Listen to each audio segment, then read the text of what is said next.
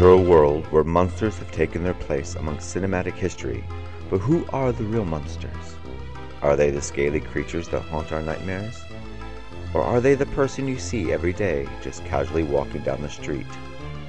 What happens when man outweighs the monster on the screen and creep into our lives and dreams? With our co-hosts Joe Randazzo, Vicky Ray, and Keith Shago, they will uncover who are the real villains as we explore the classic cinema along with some modern greats and find the monster within us.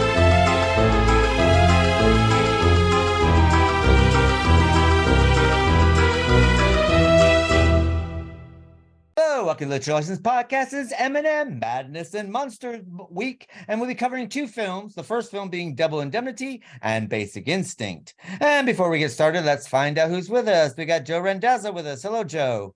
Hey everyone. And we got Vicky Ray with us. Hello, Vicky. Hello, everybody. And I'm your host, Keith Shaw. Before we get started, let's find out what we've been up to. And happy Thanksgiving to our American cousins. Starting with you, Joe. What have you been up to? Well, since the uh since the last show, I uh I, I worked all weekend and then I've been sick ever since. I this has been the worst uh been the worst year of uh of my life as far as just uh Catching shit. Yeah, just catching constantly. No. I'm Like, gonna it seems like have bad every like eight weeks I've I've caught something new that's knocking Yeah. the shit out of me. I feel Uh, you. so yeah, I've been uh uh spent most of the day, most of the last couple days in bed. Got all the movies in uh yesterday. I wanted to slip in just to be a completist. I wanted to slip in Basic Instinct 2. And I, and I last night uh I, I got both movies in. It was already like 3 a.m. I was like, I gotta go to bed. This whole base, the second one stunk. That's what I've heard, but what the I hell? haven't watched it yet. I don't even know if I I don't even know if I saw it actually. Uh, I'll, I'll, They I'll said it bombed. They said it bombed at the box office, but I've never seen it, so I don't go by that anymore. Doesn't bomb unless I say it bombs. Did it even did it even play in theaters or did it go direct to video? I don't know. I'm just, but For some just reason, I, I- I for some reason, I want I just want to say they went direct to video, but I could be wrong. For some Well, reason, it just seems like a dr- it just seems like something I saw on the blockbuster shelf and I didn't even know it was out, sort of thing. I think there, m- I had that's my ver- that's my remembering back thing, but I could I mean it could have gone to something. Oh, it's another- on Tubi. Yeah, that's what I that's where I found it. I was like, okay, I might I might check it out, but I didn't get a chance. Box office, it made 36 million. Its budget was 70 million. Oof, that's a bomb. Well, yeah, well, you- you're not going to buy the 4K Blu-ray. and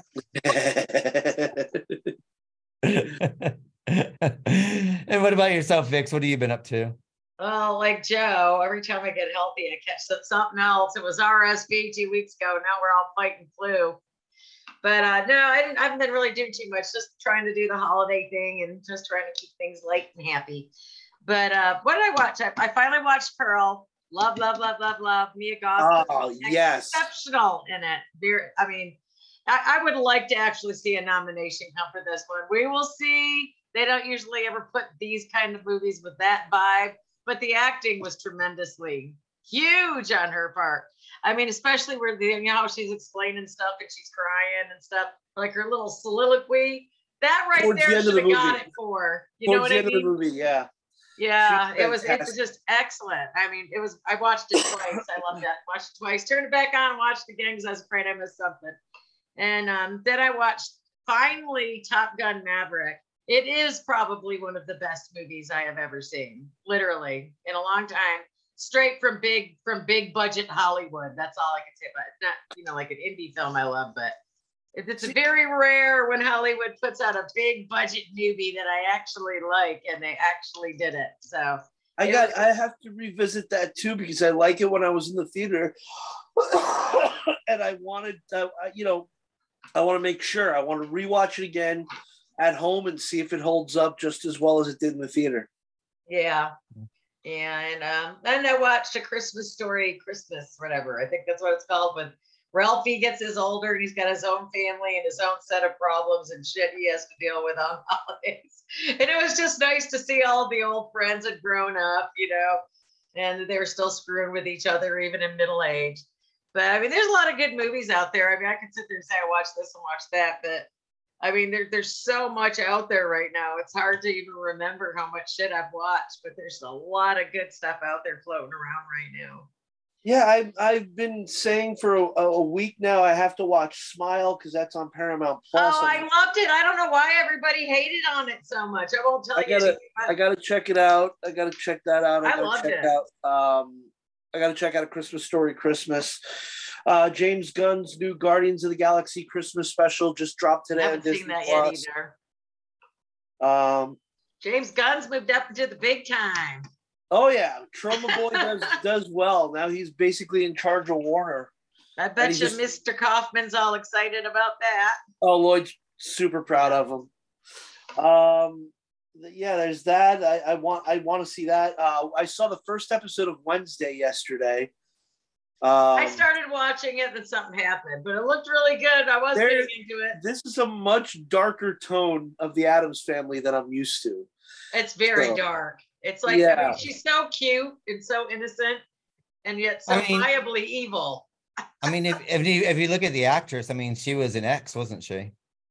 She was so. in X. She was in Scream. She's yeah. Mhm. She's in quite a few things right now. She seems to be. Her and Mia Goth seem to be the two horror it girls. Up and right coming. Well, I liked it. I, I've watched? I watched three episodes of it, four three or four episodes of it so far, and I'm I'm loving it. The writing is spot on. The characters are spot on. There's a good performance. I was unsure about the Gomez and Pugsley and Morticia, but luckily, you know they're in it because it's, it's really hard to envi- envision any anyone outside of Raul, Julia, and Ca- and Well, Angela. they're not really uh, in I- the uh, uh, forefront either. Yeah, but I'm saying. That's why I think that's why it works. I don't know if I, I think if they had more of a part in it, I know I might have been left me out because I mean she's brilliant as Wednesday Addams. Christina Ricci is Right. fantastic in it again. Another fantastic performance, especially after her Yellow Jackets performance Yeah. as well. But um, but yeah, it's I found I, it's really hard to fill in the shoes of uh, Anjelica Huston and Raul Julia. Really, It is. It is. Yeah, that is. But- Those are really some big shoes. so you know, and you know, I, Well, I didn't find. did it. I didn't find Morticia Addams in the pilot or the first episode to be as dark as the Morticia that we're used to. She seemed to be more maternal. So, Yeah. Well, she was always maternal, just in a black, dark kind of weird way. Yeah, but but this time, I mean, this time, I mean, she's getting, you know, she's a bit like, you know, when Wednesday says her thing, she's normally like quite proud of the, the, the darkness of Wednesday, and this time she seemed a bit hurt by the darkness of the Wednesday, so it's kind of odd. So, but saying that it wasn't horrible, I mean, Who's I'm not saying directing it- that series? Tim Burton himself. Tim Burton's Yeah, doing it. So, but I'm loving it. So I think it's fantastic. Also, Catherine Zeta-Jones seems to have not aged two decades. She doesn't age. She looks the same as she did when that entrapment movie came out. I was amazed when I saw her yesterday. Well, that's Well, because she's isn't been, she- that's because she's been sucking out. She's been sucking out the life force of Michael Douglas. You're evil. I mean, he he he he started to look really. I mean, I, I saw him in it when Well, I he had doing. cancer. No, I'm saying, but he's he's looking. I mean, he's his father looked better than he did when he died, and his father was when his- before his father died. But he looking really smokes like a chimney still, I think. Yeah, but I'm saying that. I mean, I saw you know, you know. Well, Well, I mean, we'll I get mean, to Michael accor- Douglas later, but According to him, you know, you know how he got the throat cancer. Smoking. yeah, No, sex addiction. yeah, he's he says he got he got the throat cancer from eating pussy.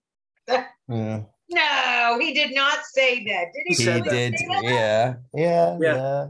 Which which is why which is why last night while rewatching Don't be scaring the men folk off in America here, Joe. Shut up. I'm, sitting, I'm sitting watching Basic Instinct last night, and I'm like, yep, right there, right there. That's where he got. That, the that's throat where he got it from, right there. That's where he got it, right there. Mm. Yeah. I'll go, go more into him later. So, so um what have I been up to? I haven't been up to a lot, just watching telly, got my got my Christmas tree up and stuff. Did that while I had time. I found myself a little bit of time between editing two shows. I had to go out, but um and then um just work and caught Wednesday, Loving Wednesday, the new series of Elites out. So started watching that. and finished Dead to Me with Christina Applegate and Linda Cardellini. Beaut- a great series. That's the last one. As you know, Christina Applegate's got mul- multiple sclerosis, so she's not going to be acting anymore. And That's sad too. It's such And- a shame. and between season two and season three, of course, COVID happened, so she hasn't been, you know, so there's like a couple years. But the drugs that they've given her have kind of ballooned her face a little bit and stuff. So she's I looking didn't a think bit. she really looked that bad, but she's still well, she's woman. she's looking a bit like um the little girl in Heather Poltergeist Rourke. three. Yeah, and, in Poltergeist three. Heather Rourke, Poltergeist three, Heather Rourke, not Poltergeist one, Heather Rourke. So you know where she was kind of bloated in the face, but yeah, she's she still had the mumps, fantastic. though, didn't she? Or she? I can't remember. no, no, kid, uh, kidney failure. Kidney, she kidney- did have kidney yeah. failure. Yeah, she was she was on a dialysis machine. I didn't know that. I thought it was something else. That's the Oh, reason why she was. That's the reason why she's always small as well. That's why she never grew. Poor baby. Like same thing that Gary Coleman had. That's awful. I didn't know that. Well, it's, it's probably okay because otherwise, you know, it could be worse. She could have got older and been pushed off a step ladder like Gary Coleman was. So- Yeah. I think Gary Cole might have hanged this. I, I'm not going to say it. I'm not going to be as bad as you today. what are you talking about, Willis? yeah. Um, I mean, Gary Coleman. I mean, eh, that, I mean, that's a sad. I mean, his whole life is just sad. I mean, being at the top and his parents like ripping him off of all his money, and it's just like, it seems to be that way with most childhood stars. I look at Britney It really father. does. It's it Yeah. happens a lot, sadly. It does. He just they just well, no Lindsay Lohan. content. Lindsay Lohan's the same thing, isn't it? I mean, I just saw her in a Christmas movie on Netflix. She's looking good. She looks like she's Who's making- that? Lindsay Lohan. Oh, I saw that. I actually loved that movie. I thought it was pretty Yeah, good. cool. I go and I turn this on just because I'm going to give Lindsay a break and watch it. You know, Yeah, and I watched thought, that. I thought it was really good. Actually, it was kind of a feel good Christmas story. You know, I I'm I'm a sucker for those Christmas movies anyway, so I do watch the them. So I tend to watch them Yeah, I'm a. I'm a real sucker. too, Though I like the Freddie Prinze one that's on Netflix as well. I highly recommend that. Though I don't Which know one? what they were doing with this Freddie Prinze one, Freddie What's Prinze Jr. called? one. I don't know. Christmas. Is it about Freddie Prinze or is it starring Freddie Prinze? It's, it's starring Freddie Prinze Jr., his son. Right. You know the one who was in I Know What You Did Last Summer, and Yeah. and he was and he was in Scooby Doo the movie with his wife Sarah Michelle Gellar. So I didn't know they were married until like a couple days ago either. I mean, all this every once in a while. Like, yeah, they've been married for tw- 20, 25 years now. Oh, okay. No I was gonna say, are they way. Still married? All right. Well, good for that. I didn't know they were married not that long. Holy shit, man! It's nice to see They, somebody. they in met on the set of I Saw What You Did Last Summer. So, Not And bad. that was yeah. So they got kids and they got kids and everything, and yeah, 97, 98. So yeah, it's been a while. she taught him how to Wow, cook. How cool. He taught her how to cook, and been wedding bliss ever since. I mean, they lasted longer than um, Reese Witherspoon and um, what's his name? So Reese Witherspoon. and Ryan, what's his name? The guy from Cruel Intentions. oh, Ryan Phillippe. oh, Ryan- yeah. Wow. Ryan There's a name Phillippe. I haven't heard in forever. Does he even do anything anymore? I haven't seen him in anything in eons. I don't know. I mean, you. I mean, Freddie Prinze Jr. pops up here and there every once in a while. Last thing I Um, saw him in was Scooby Doo. You haven't seen him in Freddie- anything? Freddie Prinze Jr. was a writer for WWE for a while too. Yeah. That was weird. so. Like you wouldn't think of him being being a wrestling writer. I yeah. well, they got a script, that's for sure. How hard can it be to write a script for wrestling? Well, see, if, the, Well- well, if, if the performers are good enough, probably not. Probably not that difficult. Because you got to go by their characters, and if they they know Right. Characters, they're probably you're, it's probably pretty. I, I put on the I put on the SmackDown on Fridays every once in a while, but never will we ever have the wrestling heroes of the 80s back or the early 90s. No, those were the best ones. These guys just don't do it for me. Tried. I'm trying. Well, I mean, it's you know, it's a different. You know, it's a bit like trying Well, it's to. not like you know how Andre the Giant used to walk into Benny's Steakhouse on Erskine Street and order four loaves of Italian bread while we were on duty, and you know a shit ton of steak. It's just like Andre's here. I've I've heard uh, I've heard drinking stories about him that are that are He can amazing. drink. Yeah, They used to hang out in something. Watertown and Syracuse quite a bit back in the day. It's because they're big haunts. So, but besides that, not doing a hell of a lot and just getting ready for Christmas, which is like four weeks away. Yay. Yay, yeah, big deal. The silly season. Everybody's mad or upset or depressed. well, that's only in America. Over here, we're all getting we're kind of getting into it. So That's only in America. I'm not depressed. I shut off TV except for my movies lately. So I haven't been near as depressed. Well, because we have the high cost of living crisis that's going on here at the moment, um, it seems like everyone's just scaling Inadvertently back. because of us, but that's okay. Um, well, I mean, it's, it's, it has to do with a lot of things. It has to do with Brexit and everything like that. On top of that as well. Yeah. But um, but you know, the thing is, is I, I think what's happening is, is that you're finding that people are just uh, scaling back, but finding the joy instead of the the commerce and part of it. it's so important that people finally figure that out because there is joy to be Mhm. had without ruining yourself financially. There is. Yeah. And I know like I know like people in the office are like going, oh, we're doing family dinners, but this time everyone's contributing, everyone's bringing a dish, and that people are doing it that way. So it seems a little bit more communal and a little bit Oh, more. it's a lot better that way too. Just cooking for a whole family. It's so stressful. And everybody eats it in 15 minutes and you're cleaning up for two. Uh, it's just, it's just rough. Just Well, it's like wrap. It's like wrapping presents. You spend all that time buying them and wrapping them, and then five minutes later, it's all over the floor. And it's like, okay, yeah, that was worth it. that was fun. I know it has gotten so commercial. It kind of sucks. It really does. I mean, I'm I'm just glad we no longer have to send Christmas cards anymore, so that's good.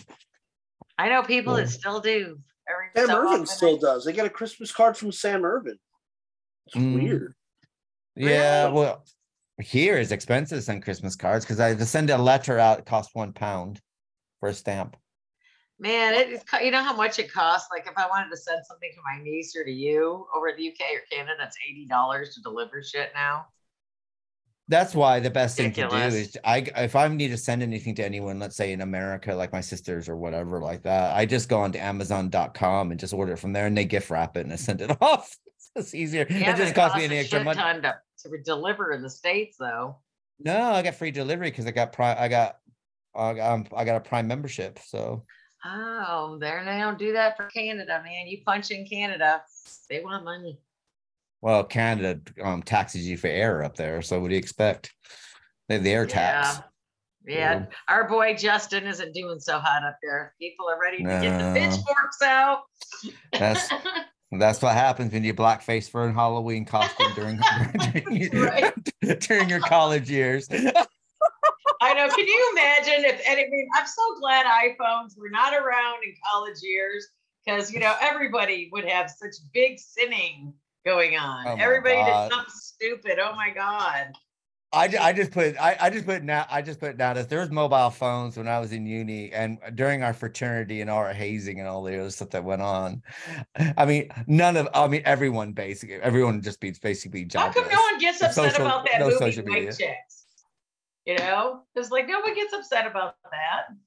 It's just like I don't see Um, what the problem is. It's just acting. Who cares? I don't even. I think it. care. de- I mean, I think it. It, it, dep- it depends on how it's being portrayed. I think so. I Uh, you have to. You have to. You have, you have to look at the context. so. Everybody did stu I was a pregnant nun one year when I was in college, you know, for Halloween. Everybody does stupid shit in college.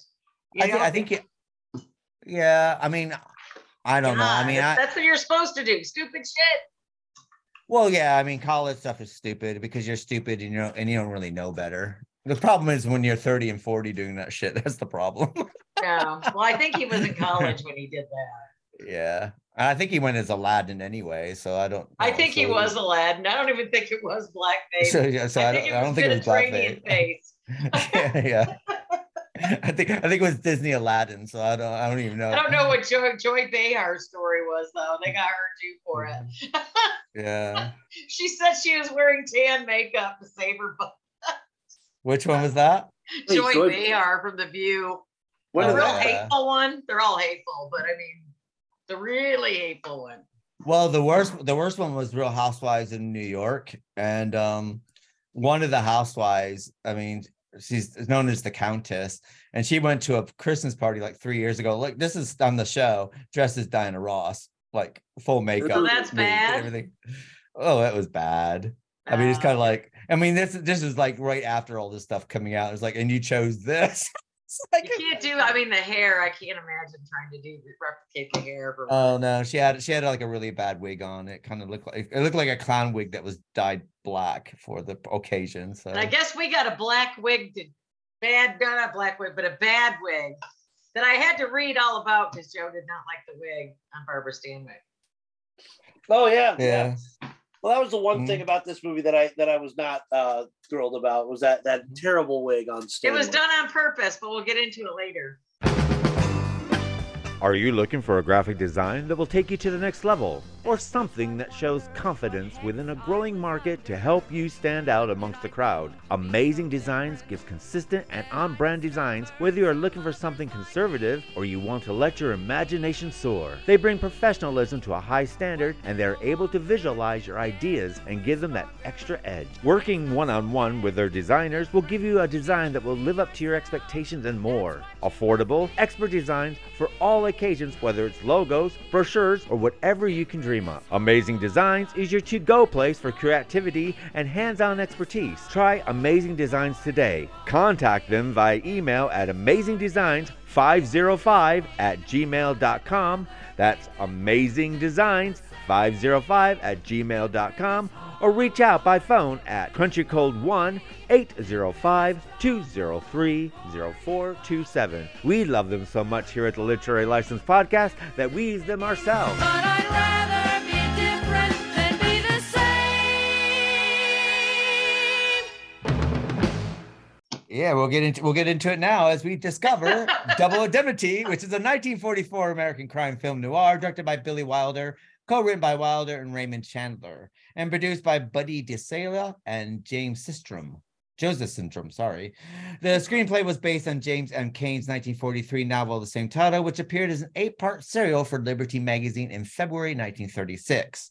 The film stars Fred MacMurray as an insurance salesman, Barbara Stanwyck as a provocative housewife who is accused of killing her husband, and Edward G. Robinson as a claims adjuster whose job is to find phony claims. The term double indemnity refers to a clause in a certain life insurance policies that doubles the payout in cases where the death is accidental. Praised by many critics when first released, the film was nominated for seven Academy Awards but did not win any. Widely regarded as a classic, it often cited as having set the standard for film noir. Deemed mm. culturally, historically, and aesthetically significant by the U.S. Library of Congress in 1992, Double Indemnity was selected for preservation in the National Film Registry. In 1998, it was ranked number 38 on the American Film Institute list of the 100 best American films of all time, and in 2007, it placed 29th on their 10th anniversary list. Wilder considered Double Indemnity his best film in terms of having the fewest scripting and shooting errors, and always maintained that the two things he was proudest of in his career were the compliments he received from Cain about Double Indemnity and from Agatha Christie for his handling of Witness for the Prosecution. So what we're gonna do is cut to the trailer Double Indemnity. I'll be right back.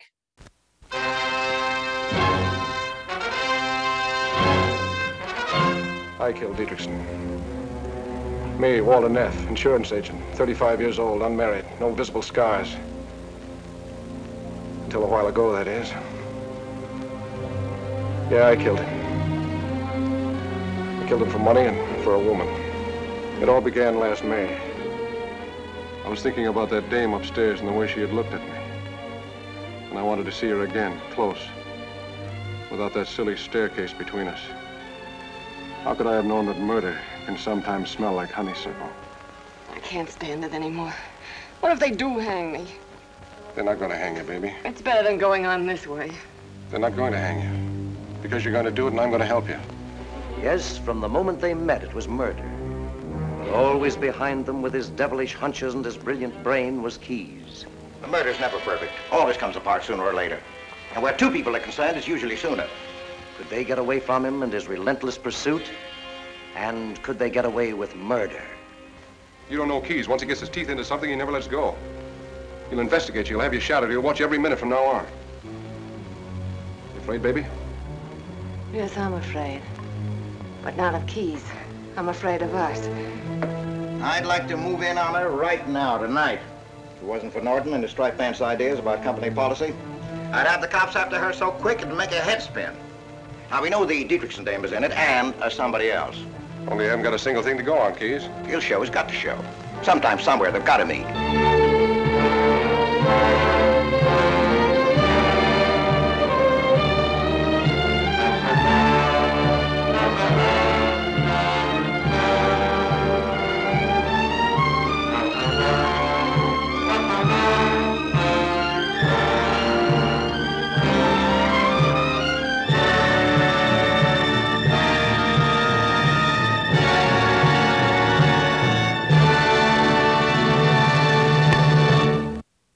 Welcome back to the Issue License Podcast. We're discussing Double Indemnity from 1944. Starting with you, Joe, what are your thoughts about Double Indemnity?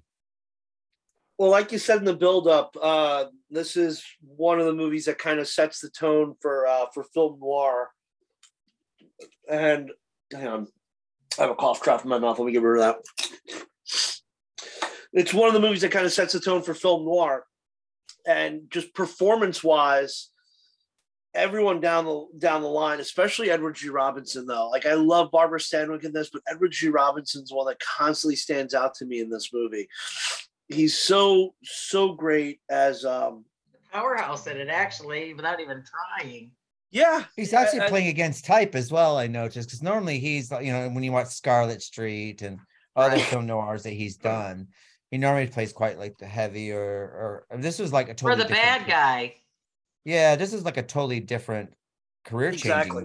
role for him, I found. Exactly. He's done, he's done a few roles like this, but this uh this one more the more than than than any others. He he just kind of hits it out of the park here. I was kind of thinking uh of his performance in Five Star Final, which uh nominated for Best Picture like 15 years prior. That was another one where he he he had a role that you know you could kind of see that it, it was a little sentimental. Um the uh the relationship between his character and Fred MacMurray's, you you can kind of sense the uh, uh, the love and affection that they have for each other, and the, the mutual respect that they have for each other the whole time. Um, I love the uh, the interplay with the uh, the matches. How you know, What's the every- what was every- the deal with the matches, you guys? I mean, I, obviously he could do the thingy Yeah, but the, the thing is, is that uh, um, Edward G. Robinson, for some reason, never has matches on him, and Fred MacMurray is like this perfect match.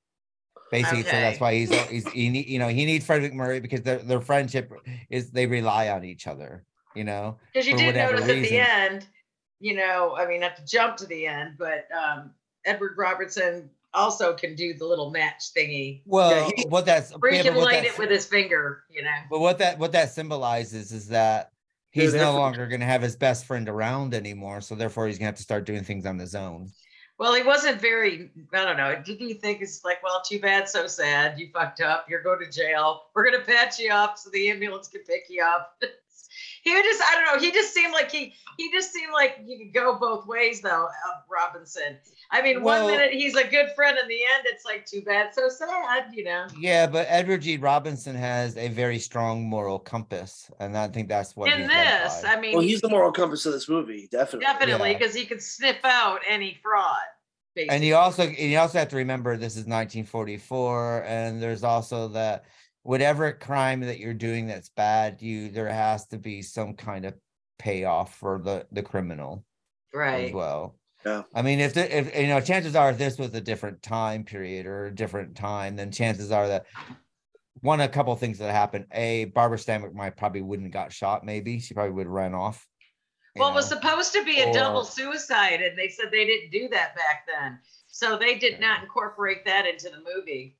Yeah. So so you know you got to have and Fred MacMurray is the bad guy in this. So you got to have you know you got to have that payoff. He's got to pay for his crimes. Because Is he a bad guy or is he a sap? little Well, both. to be to be honest, he he's I mean Fred MacMurray in this reminds me of his character in the apartment. I mean, and the thing is, you also have to remember that you're seeing everything's done in Robert. Fred MacMurray Murray actually carries the film. You do not see any scene without Fred MacMurray and his viewpoint on the scene. It's all told from his point of view. He's in every single scene.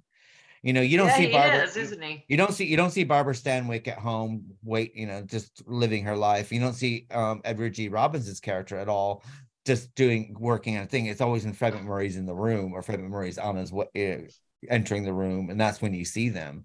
So it's all done from his point of view. And it's all done with his narrative anyway. I mean, it's done, I mean, it's basically it's a first person narrative film because it's all it starts off with Frederick MacMurray and he's basically narrating what went on from his point of view. Did he think some of the some of the uh, verbiage was kind of I don't know awkward, like how he was calling Barbara Stanwyck baby all the time? Hey, baby. Well, that I think Like- that, I think it has a lot to do with Raymond Chandler's um scripting because I mean if you look at all the Peter um all the bar what's the detective name that were popular this time Marlowe Philip Marlowe Oh, uh, Philip Marlowe. Philip Marlowe. if yeah. you look at all the Philip Marlowe detective stuff that he's like the Mickey in, Spillane shit. Yeah. Mickey Spillane, that's all that, and it's all it's all done with that first person narrative. I mean, we talked about the Night Stalker before we started recording. That's all done from Darren McGavin doing his narration sort of thing. And Billy Wilder would use this again and Sunset Boulevard, the same kind of framework. yeah. So, but um, but yeah, so it's all done from his point of view, and it, and it, and it is that very right, you know, you know, And Raymond Raymond Chandler talk. and they yeah. did choose saw that that wig was supposed to look phony. It was chosen to underscore her sleazy phoniness. That's why they picked that particular wig. So you're right, Joe. It had a reason why it looked so bad on her. I I, never aware of the- thought that it was a wig till you said something. Um, Well, they they want they wanted her to look like mutton dressed as lamb. well,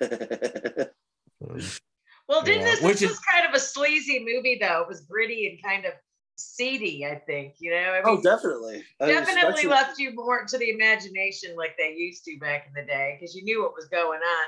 But did she try to kill her husband before?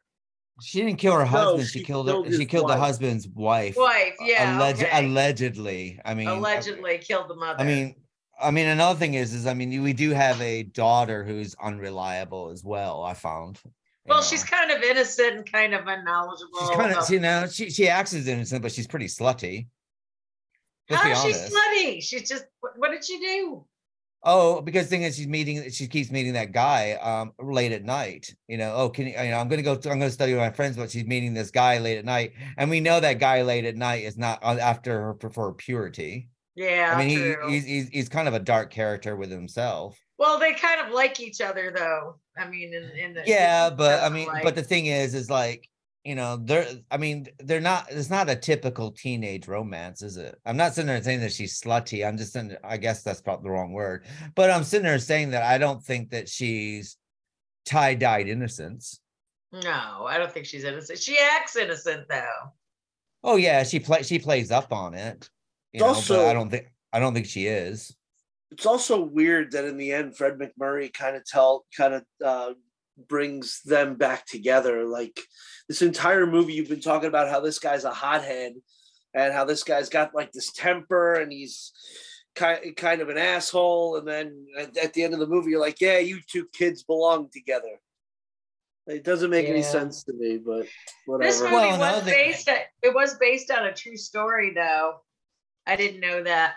There was a real life murder case of Albert Snyder was killed in 1927 by his wife Ruth Brown Snyder and her lover, a corset salesman named Henry Judd Gray. Before committing the murder, he took out a hundred thousand dollar life insurance policy on her husband and tried to kill him several times, but was unsuccessful. She ultimately turned to Gray for help in the murder plot, and they were both executed in 1928 for killing her old man.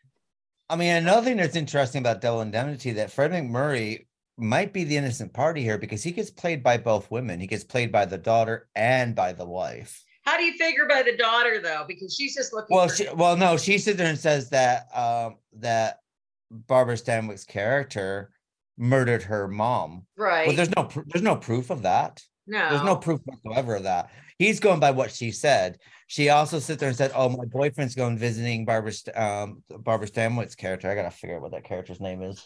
Um, this would be Phyllis. nice. Phyllis. Phyllis. Yeah. You know, um, you know, he's visiting Phyllis every night. I've been following him. He's following Phyllis every night. Is he? Is he? Well, I he mean, didn't deny it. Well, he, he does Mm. show up at the house that uh, you know at the end of the movie, so it's Right. presu- presume that he is he is seeing Phyllis. Well, he's seeing Phyllis because Phyllis is setting him up to take the fall for the Yeah. for the murder. That's what she's doing. She's not, but it's not, but she's saying that, oh, they're having an affair and all this other stuff, which is not what's happening. She said, Oh, I've seen them through the window and da da da. But that's not what's happening at all. Well, would you put Right. it past uh, Phyllis to be sleeping with this young kid to tr- to get him set up for murder? I wouldn't. Um, no, I was thinking that basically is that you know he's coming. I think that I don't think that he's sleeping with Phyllis. I think that he's showing up wondering where his girlfriend is because she's not seeing him at the moment. And I mean, I mean, there's that possibility because at the end of the day, you got this jealous, wide-eyed girl who's playing the victim all the time, and it is possible that she could be she could be making too much of a situation to because at the same time, I mean, she's flirting with Fred MacMurray at the same time. I mean, Yeah. you know, she she jumps into his car. Oh, can you give me a ride? I mean, what's that all about? This is not the innocent girl. Oh, oh, would you like to come and meet my boyfriend? You know what? I mean, this is a salesman that's come to the house to sell insurance, and this is the way she's at. This is not a long family friend here. Yeah. you know. Well, So on she's top not of as- that, he used to play. Was it? He was my. Was it my three sons?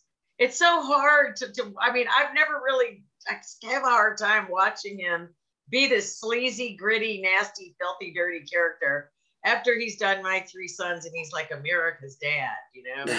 Well, I mean, what? I mean, if you want to see him at his sleaziest, watch The Apartment by Billy Wilder. Well, this was. Didn't Wilder direct this one too? he directed this one too. Yeah.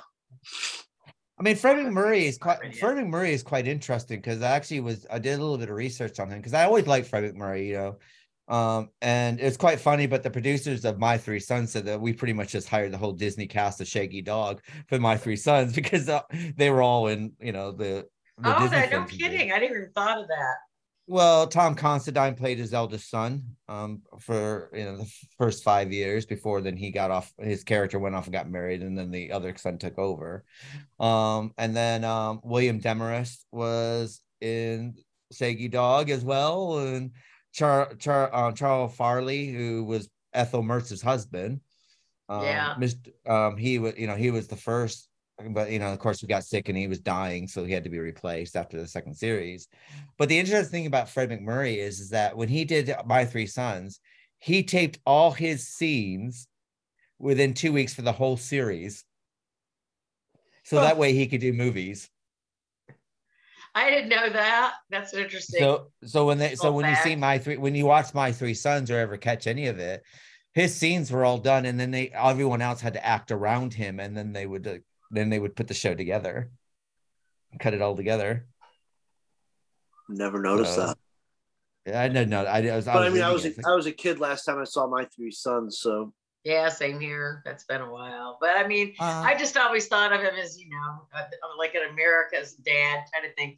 And to watch Mm. him play a sleazy, and he's done quite a few sleazy characters too. I mean, he never really just stuck to, you know, being he, played, he- he does he plays i mean and now what i like about him is a sleazy character because i find when he plays like the every dad whether it's the shaggy da or shaggy dog or my three sons or the, the numerous um disney films he does they're he's very likable and he's very trustworthy and everything like this but when he plays a sleazy character there's such a three-dimensional side to him Something. it's just like it's not just sleazy. There's also so much undercurrent with Fred MacMurray when he plays these kind of roles that you don't get when he plays the good guy. it kind of it kind of makes you kind of off a little bit about him. I mean, it just it's kind of an unbalancing whatever he's got going on, especially because I don't think he wants to be bad in this movie, but he's greedy, you know, and he really Well- thinks this woman cares about him. I guess. Well, I mean, yeah, but I mean, I mean, look at his. You know, he shows up at he goes, you know, about the car insurance, and the first time he meets Phyllis, look what he says to her. Yeah, he's flirting with her from When the they're when they're beginning. both flirting, when she's got the the Well, no, she's flirting with him. She's trying to cool him down. She's like, you know, oh boy. I mean, and th- I mean, we're talking about let's okay, let's sit there and say that someone knocks on your door, they're selling you insurance, and this is how he talks to you. Yeah, I know, but she was in a bath towel. Okay, she could have Well, up. yeah, no, but what I'm saying is, yeah, but you're you're making it sound like she knew he was coming, but that's not the case. He knocked on the door. This person shows up. You you you're out lying out, and you just come out and go, "Who is it?" Oh, let me get some clothes on. She gets some clothes on, then comes down the stairs. She didn't know he she wasn't expecting him. He wasn't like this appointment. Oh, the salesman's coming, so I think I'll disrobe and wait for him to show up. She was just out doing her everyday thing, whatever she does during the day. So you have to look at it that way. It's not, it's not she wasn't doing his it wasn't premeditated. Oh, a salesman's coming, so I'm gonna disrobe. She did he just showed up and then she comes down the stairs and basically he comes on to her like in a very sleazy way. Very heavy come on too. Like That was that, that was. Yeah, and and if you if you remember what she's saying, she's pretty much telling the hey, cool it here. You're going, you know, you're pushing this a little bit too far here, and she's kind of saying that to him while while he's coming on to her. You know, she's like, oh, you know, put, you know, it's like he goes, you know, eh, you know, am I speeding too fast? She goes, oh, you might want to put on a red light. You know, she's Yeah. saying stuff like this all the way through it, so she's trying to cool him down. I mean, you know, then of course, you know, then she, you know, then what we do is we get her pressing it a little bit further later on. But in that first scene when she's meeting, I mean, this is, I mean, this is a salesman who's knocked on her door. this is just like, this is an everyday salesman. This is like someone showing up at your door selling Hoovers. you know what I mean? Yeah, I think she always had the. uh, I mean, again, with, the reliability of the daughter in this, she may have always had the idea of killing her husband, but yeah, this guy showing up and talking the way he does made made it so she realized, okay, I can twist this guy around my finger and have him do whatever I want. But does he, but does she, but, but I don't think she has to do a lot of twisting. Oh no, definitely not. because if you think about it it's his plan it's his idea the way that they're going to do the body everything comes from him and and he and she's going okay this is what you want me to do and she's doing that all the time and he's like just make sure you get it right just make sure you get it right you know and he's like he's really depending on her to make sure that she plays her role properly Yeah. And he wants to follow to the letter. They can't deviate at all.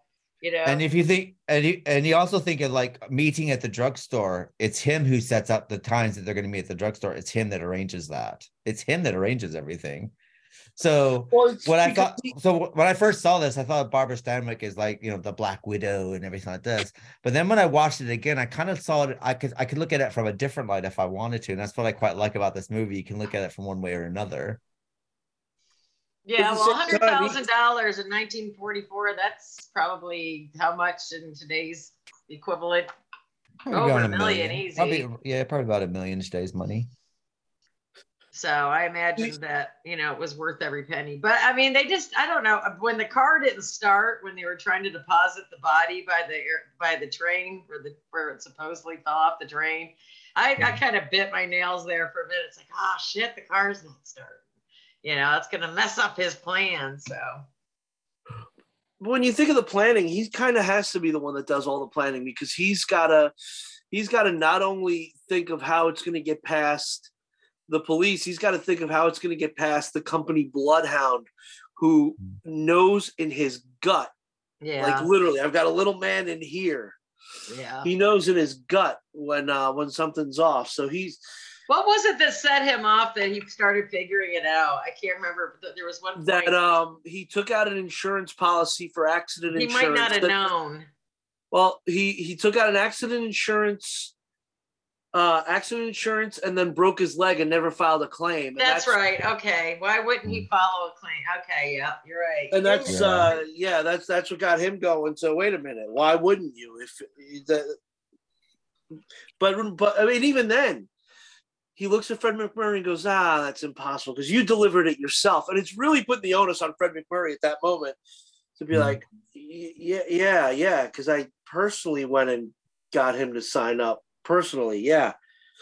So But I mean, but Fred is also a bit of a player and a trier as well. I mean, the simple fact that you know he finds out that the guy they found the guy in the train who's apparently saw the husband, had a conversation with the husband, and he and what does he do? He goes into the room and just stands there, like you know, I dare you know, like I dare you to recognize me, really.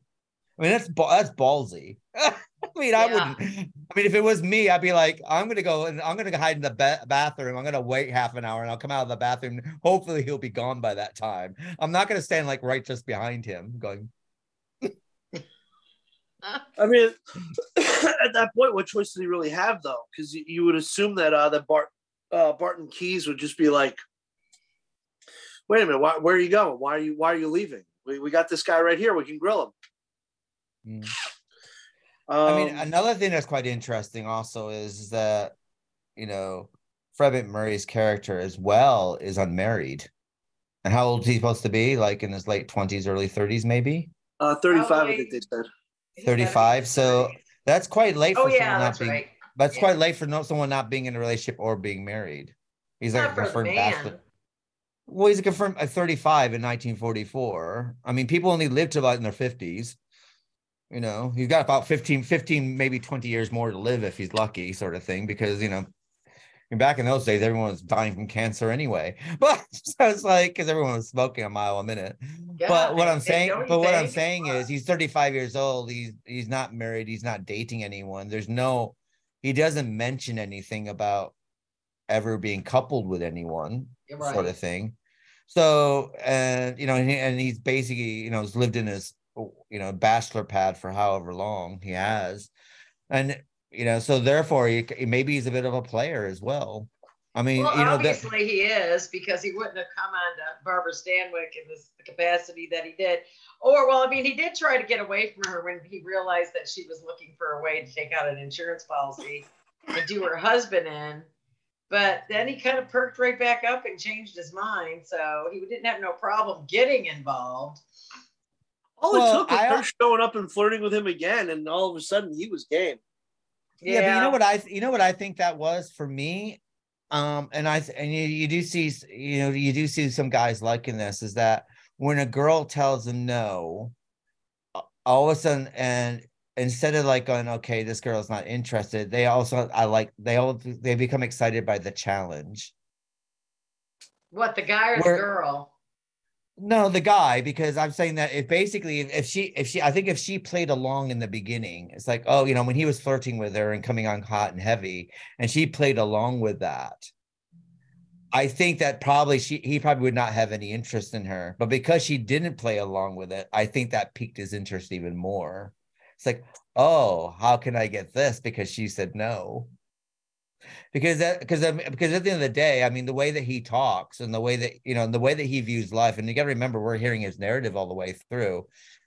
I mean, this guy, he's got a quite hard, cynical look upon life anyway. He's not, he's not doe-eyed and like, oh, you know, every.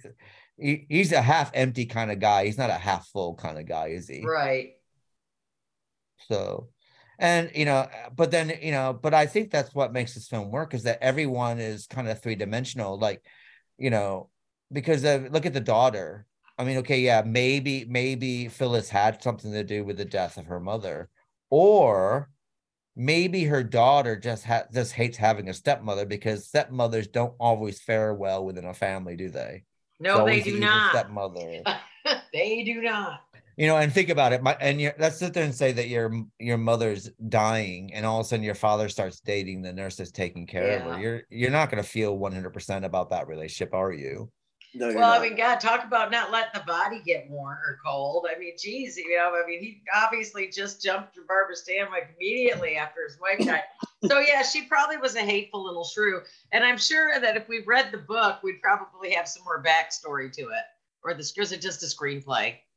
No there there's a book uh, There- there it's was a based on a book yeah it's a novel i mean another thing that's quite interesting as well is that when they're all talking and the daughter's there and then and you, and you basically get to meet the husband and some of the stuff that Barbara Stanwyck is saying about the husband does bring a little bit of truth to it as well. He doesn't seem to be the the caring, calm little, you know, he seems to be quite a bitter, strange little horrible husband, doesn't he? I mean, he's like, Yeah. you know, the way he speaks to his daughter, the way that he speaks to his wife, you know, all you know, you're spending money on clothing and da da da da da. And you know, and and another thing is is that you know he's not you know he pretends you know they he pretends that they have money but you find out later that he doesn't have any money at all they keeps blowing he keeps losing their money you know Yeah, he- basically they're basically just hanging on to the house by the skin of their teeth really that they're living in Yeah, he he's been losing money since he got in the oil business. That's that's the uh, that's the line. Yeah. Well, I mean, you don't Yeah. think of California as a lot of oil wells, though. I mean, I think always like New, Eastern New Mexico, Texas, but I guess there's oil wells in California. There's there's a few, yeah. Yeah, there used to be. I mean, um, it- there was a bit of a little bit of an oil boom, but it never produced what they thought it was going to produce. Right. And people and people didn't make the money that they thought they were going to make on it. You know. But there, you know, it's a bit like the it's a bit like the gold rush boom, uh, you know, that was going on at the same time. You know, there's a lot of people that were rushing out and trying to make money on it, but very only a very few actually made money from it. A lot of people lost a lot of money during the gold rush and during the oil boom and stuff like that. You know, it wasn't like Oklahoma and Texas. You know, I think they just like the weather more. you know. Maybe Southern California's got great weather. Well, California also has good PR as well. It's like come out here where all the stars are made, and you know it's Hollywood, and you know you have all Well, you that. then, have- yeah. well, you still have. I mean, it still has that kind of a shine to it. I mean, it's just like, you know, you know, it's like it's you know, California's like Disneyland of the states, isn't it? So it's like Not you know, lately. Everybody, we It's- keep, it's all- it's all pl- but at Texas the end Florida. but it's all plywood and pa- it's got it's all plywood. It's all plywood and paste, and you know, you push a button and a bird sings somewhere. But I wish I it's had. I've always there's, been there's an all over those. artificialness to it. I but wish the Disney animals would come alive for me when I got shit to do, but You'll be like the enchanted. You'll be like the enchanted. It'll just be the the the rats and the cockroaches Still and the pigeons cleaning it. up your house. I gotta watch that. I guess Enchanted 2 came out. I've gotta watch Yeah. that. I just haven't had a chance to yet. Uh, But I mean, I thought. I mean, I thought Double Indemnity. I thought it was quite interesting because the thing is, is it is for me. It was basically a film about a man being played by two women. Really. Well, I a- guess if you want to look at it that well, you know, Barbara Stanwyck is, but I didn't really think about the niece doing that. Oh come on, she's crying. She cries all the what time, and her, she's playing the victim card, and she with her blue eyes, and Well, and she's you know, just a you know, well, you know, I just, I just hate her. Well, I mean, the thing is, it's kind of funny because I used to think that, uh, you know, I used to feel kind of sorry for her, but then watching, I- I mean, it's kind of weird because after Me Too and the and the and the way that the world has turned in the last five to five years. And now, and now you're kind of looking at things slightly differently. And the thing is, like, you know, she, you know, she jumps into his car. Oh, can you give me a ride? And so, and that for, and all of a sudden, it's like I started seeing that differently. And I don't know if that's because things have now changed in our in our world of thinking now, and, and, and things have moved differently now. And we do look at we do look at things that we kind of look at things quite innocently, innocent at one point. Now we kind of looking at it, things with a more cynical edge, maybe, or maybe I am.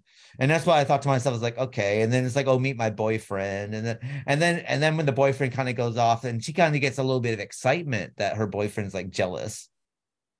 and there is that there's that excitement in her. And then you're thinking, like, well, what was that all about? You know, because I said before, this you know, he's not a family friend. He is a salesman coming to the door to sell his father insurance. He's not a long lost friend. He isn't someone that they had a, a long relationship with. He's a person that they met five, ten minutes ago to sign insurance papers, and that's it. That's true when you think about that. That's true. I didn't No, know he's that's- not the- that's- that's- Yeah, I'm sorry. Go ahead. Uh, he's not the family doctor. He's not the family friend. He's not the next door neighbor.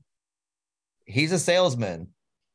That person Yeah. that knocks on your door, ask he's like a Jehovah Witness asking you if you want to, you know, want to pick up a watchtower. Do you know what I mean? It's like it, you know, chances are you're probably never going to see that person again. You either take it or have a small conversation with them, and that's it. They leave, and you don't have any. You know, that's it. And if you see that person in the street, you probably wouldn't even acknowledge that person. You might go, Probably you not. know, you know what I mean? It's a salesperson. It's a person that shows up at your door. So why is she getting in the car with this person she doesn't bloody know, asking them well, for I a guess, ride? well, yeah, well, I guess how I guess how would he she put two and two together? Well, no, because he took out the life insurance policy. The daughter thought that her father did. She was kind of curious as to what was going on because she thinks that things were a little iffy when her mother died. Well, no, that that that That's came later. later. But that that came later. I mean, the thing is, is like you know, the accident happens. She's grieving, and all of a sudden, she starts popping up into Fred MacMurray's life. All of a sudden, I mean, that's a bit weird.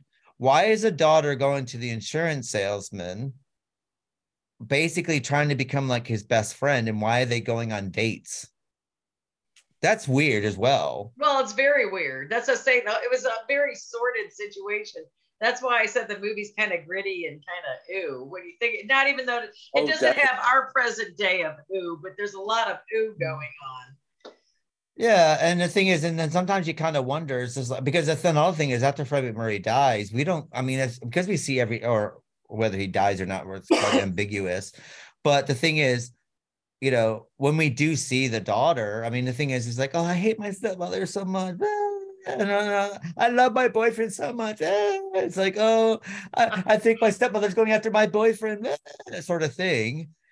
And the thing is, is you know, and uh, you know, and, and, and we see, we don't. The thing is, we don't know because we're hearing it from her side. But we're we're hearing it from an unreliable witness. You know, Well, And well, if we're, and hearing, we're hearing it third hand at this point Yeah. because it's yeah we're hearing it from uh from from uh from Neff. We're hearing what Neff is Neff is relaying to us what he's being told by Lola.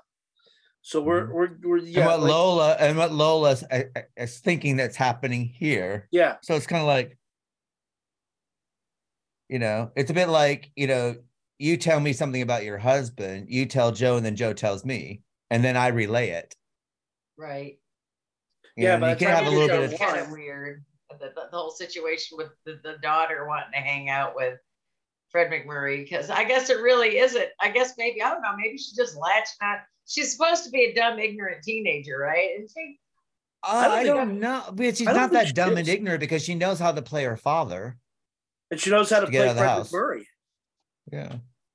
She I she's kind of thought of her as kind of an ignorant kind of human being that kind of is like in, innocent and trying to figure out her point in all this.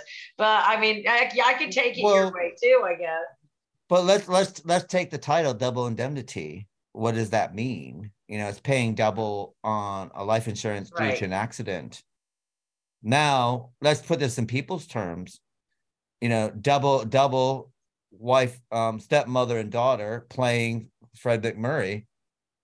Double Yeah. indemnity, which he accidentally falls into.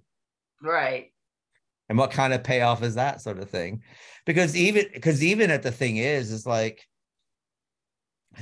you know and and you also have to remember that the Barbara Stanwyck, even though it says she's painted, that when he- when she puts the gun under her chair and she's sitting there smoking her cigarette, she's not waiting for Fred MacMurray to show up. She's waiting for her the the daughter's boyfriend to show up so she can pin everything onto him, and that's what was the plan. And then Fred MacMurray that what shows the up. plan was? That's what I That was the plan. So that's what she's waiting for because he I thought that He- she knew that she had been caught and that she was waiting for Fred MacMurray to show up.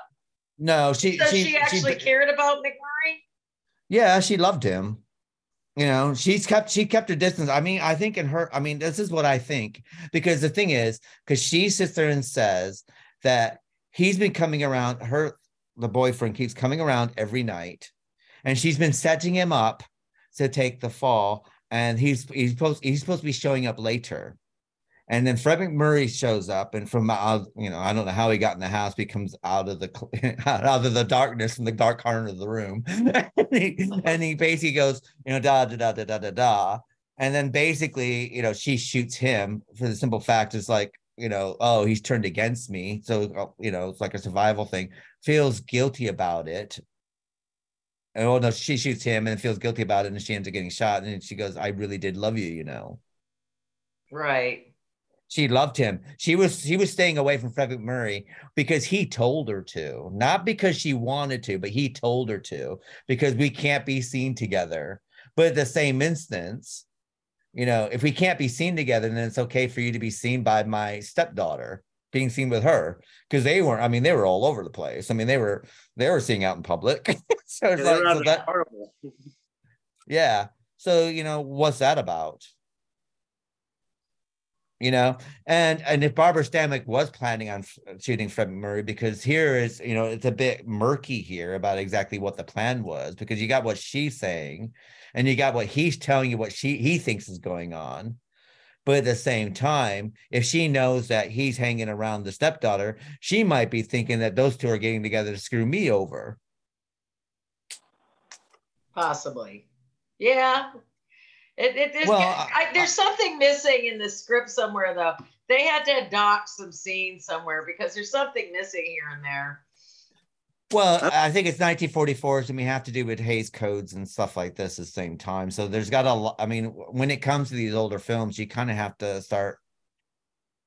They gave you enough clues, but you're gonna have to start putting the pieces together yourself because they can't really spell a lot of stuff out for you. Because if they do, then basically it's gonna be like showing a a, a couple who's been married sharing the same bed. You just can't do that. Right. so but so what I'm saying though, you know, so if you look at it from that situation, if you if you if you flip it a little bit, you look at the situation, then what you can sit there and say that if she probably does know that Fred MacMurray's hanging around with his stepdaughter, because if if the because if the boyfriend knows and the boyfriend's coming around to talk to Barbara Stanwyck about his her stepdaughter that he's supposed to be dating, and he knows that he's he's she's hanging around with him, which is possible then Barbara Stanwyck's going to know. Because you got to remember, people talk. Oh my, I'm really in love with her, but she keeps hanging around that sa- sales, you know, insurance salesman. You know what I mean? It's like I Yeah. can't. And she could just be going, well, you know, you know, maybe she just needs someone to talk to. It could be something as innocent Who'd as that. thought that life insurance could be so exciting? you know, and the same thing is that, you know, another thing is that, you know, when you are narrating a piece and you're narrating your story, you're not going to exactly show yourself as being the 100% villain of the piece, are you? Unless you take f- full responsibility of what you did. And Fred MacMurray never really takes full responsibility. He's kind of like blaming, like, her, you know, the seductress of the woman, you know, she was too sexy for me. So that's a bit like, oh, if she's wearing a short skirt, I can rape her. Yeah. Just screw me there. I So it's- kinda figured- So it's, it's so it's kind of the same kind of argument that we're using here in a way. I was kind of So hoping- basically, she seduced me, so therefore uh, she made me come up with this plan. Well, she said that her husband's a real hateful asshole to her, basically, and he's mean to her. She said that three or four times. He's mean. He's mean. He's mean. But I mean, but he doesn't have enough lines to even show that he's mean to her. You know? I Well, mean, he's, he seems he seems quite grumpy. He seems quite grumpy. He's grumpy in the car. You know, he's grumpy getting to the car, and he's grumpy. You know, when they're just, you know, when he's talking about how much money she spends on dresses and clothes, which is possible. I mean, I mean, you know, this is probably one of the rare movies that basically we're watching. We're watching her dressed in clothes that you probably could pick up at Woolworth's catalog. Do you know what I mean? So it's not. So it doesn't look like she's spending an extravagant amount of money on clothes. Her sunglasses probably paid look look more expensive than all the other clothes that she's wearing. So, you know what I mean? Her because her clothes her clothing her clothing didn't look extravagant. No, it was your basic 40s fashion. But I mean, she's trying to get her um, husband to the train station, and she, I don't know. I just I'm not seeing a lot of the hostility with this movie. I mean, with the, the with between the abrasiveness between her and the husband as much. I'm beginning to wonder: is he really that much of a jerk, and is she just trying to get him out of the way? You know, I think I think it's a loveless marriage. I think I think it's there's something a lot like of those. You don't knock that person off though, because you don't. no. uh, Well, uh, what I'm saying is is that he seems to be a bit grumpy. He does seem to be a thing. He's losing all their money. You in know, the oil business, yeah. And so the question basically is, is like, do I stick around this guy as he's as he's thoroughly draining us of money, and we're gonna be poor and living in tent city soon if we're not careful, or do we knock Right. him off and at least maybe you know, you know, because another thing is all his all his insurance goes to the daughter, doesn't it? Whatever other Yeah. insurance he has goes to Well, the he daughter. had life insurance. This was accident insurance. So apparently the kid's getting all his money. That's why I don't understand her role in this that much. Was she grieving her parents or was she, I don't know, was she too well, he didn't seem he didn't seem very nice. He didn't seem very nice to her, the daughter either. I mean, he was quite grumpy to her. Where are you going out? No, no, no, no. He's like, I mean, every line he gave, he, You're he seeing didn't that hothead again. Yeah, he didn't give a lot of he didn't have a lot of soft lines to deliver. Everything kind of had like a sharp edge to it every time he talked. So I mean, the problem is that we don't get a lot. I mean, we only and and you also have to think that if he's doing this in front of a stranger, what's he like when the doors close and there's nobody home? right? You know, and and I guess the only time that we get to see him where he thinks he's alone with her is in the car. And Right. you know, and to be honest, they're not talking. They're not like, "Oh, I'll see you later, honey." It's like, "Oh, I'll miss you," or there's nothing like that going on in the car. There's just a silence between the two of them. You know, like True. not, not not like a happily married couple or a couple that's pretending to be married, like a couple that's tolerating each other. Right. Yeah, there's there's more of a story there. There's more backstory there somewhere. Yeah. and you know get it. so so i'm just saying if you put that in context with you know he doesn't know that you know Fred Murray's character is in the back of the car so it's just the two of them. And then he's you know he he he, he said something grumpy to her about when he's when she's loading him into the car. And then and then the other time that we do see him is when Fred Murray's there to get him to sign the insurance papers and he's, he's not Right. exactly the most kindest person and this is in front of a guest or someone you don't know that's in your house. It's not like it's not like Uncle Joe's come over so we can all be, we can all like run around in our underwear and scratch ourselves because he's met he's family.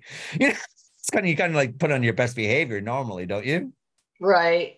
I don't know. Was it? Would you say this is like the the groundbreaking noir film, or is this the like the one that set up for more to come, or were there more? Because everybody said this is it. So what happened before that? There was other films before this that made I it. mean, noir isn't really like a real genre in a way. It's It's just a not it's really. just it's just kind of something style, that, that, that people yeah it's a style that people kind of kind of started recognizing afterwards um because i don't think anybody ever at least not in the 40s i don't think anybody set out to make oh shoot i don't think anybody set out to make a film noir film sorry just get all these damn charlie horses now just been sick um i don't think anybody in the 40s set out to make anything called a film noir i think it's just something we retroactively label movies as but this is I think it's the first Hollywood film noir because we had other people doing it like Fritz Lang and stuff like that, but they were kind of like they weren't main they weren't main studios.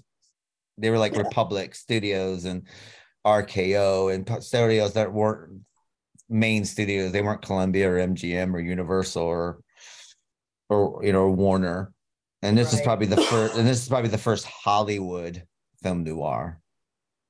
And it, I mean, it could be the best. Uh, you could definitely make a case for it being the greatest. Although uh, another one of Billy Wilder's, uh, Sunset Boulevard, probably is going to give it a run for its money.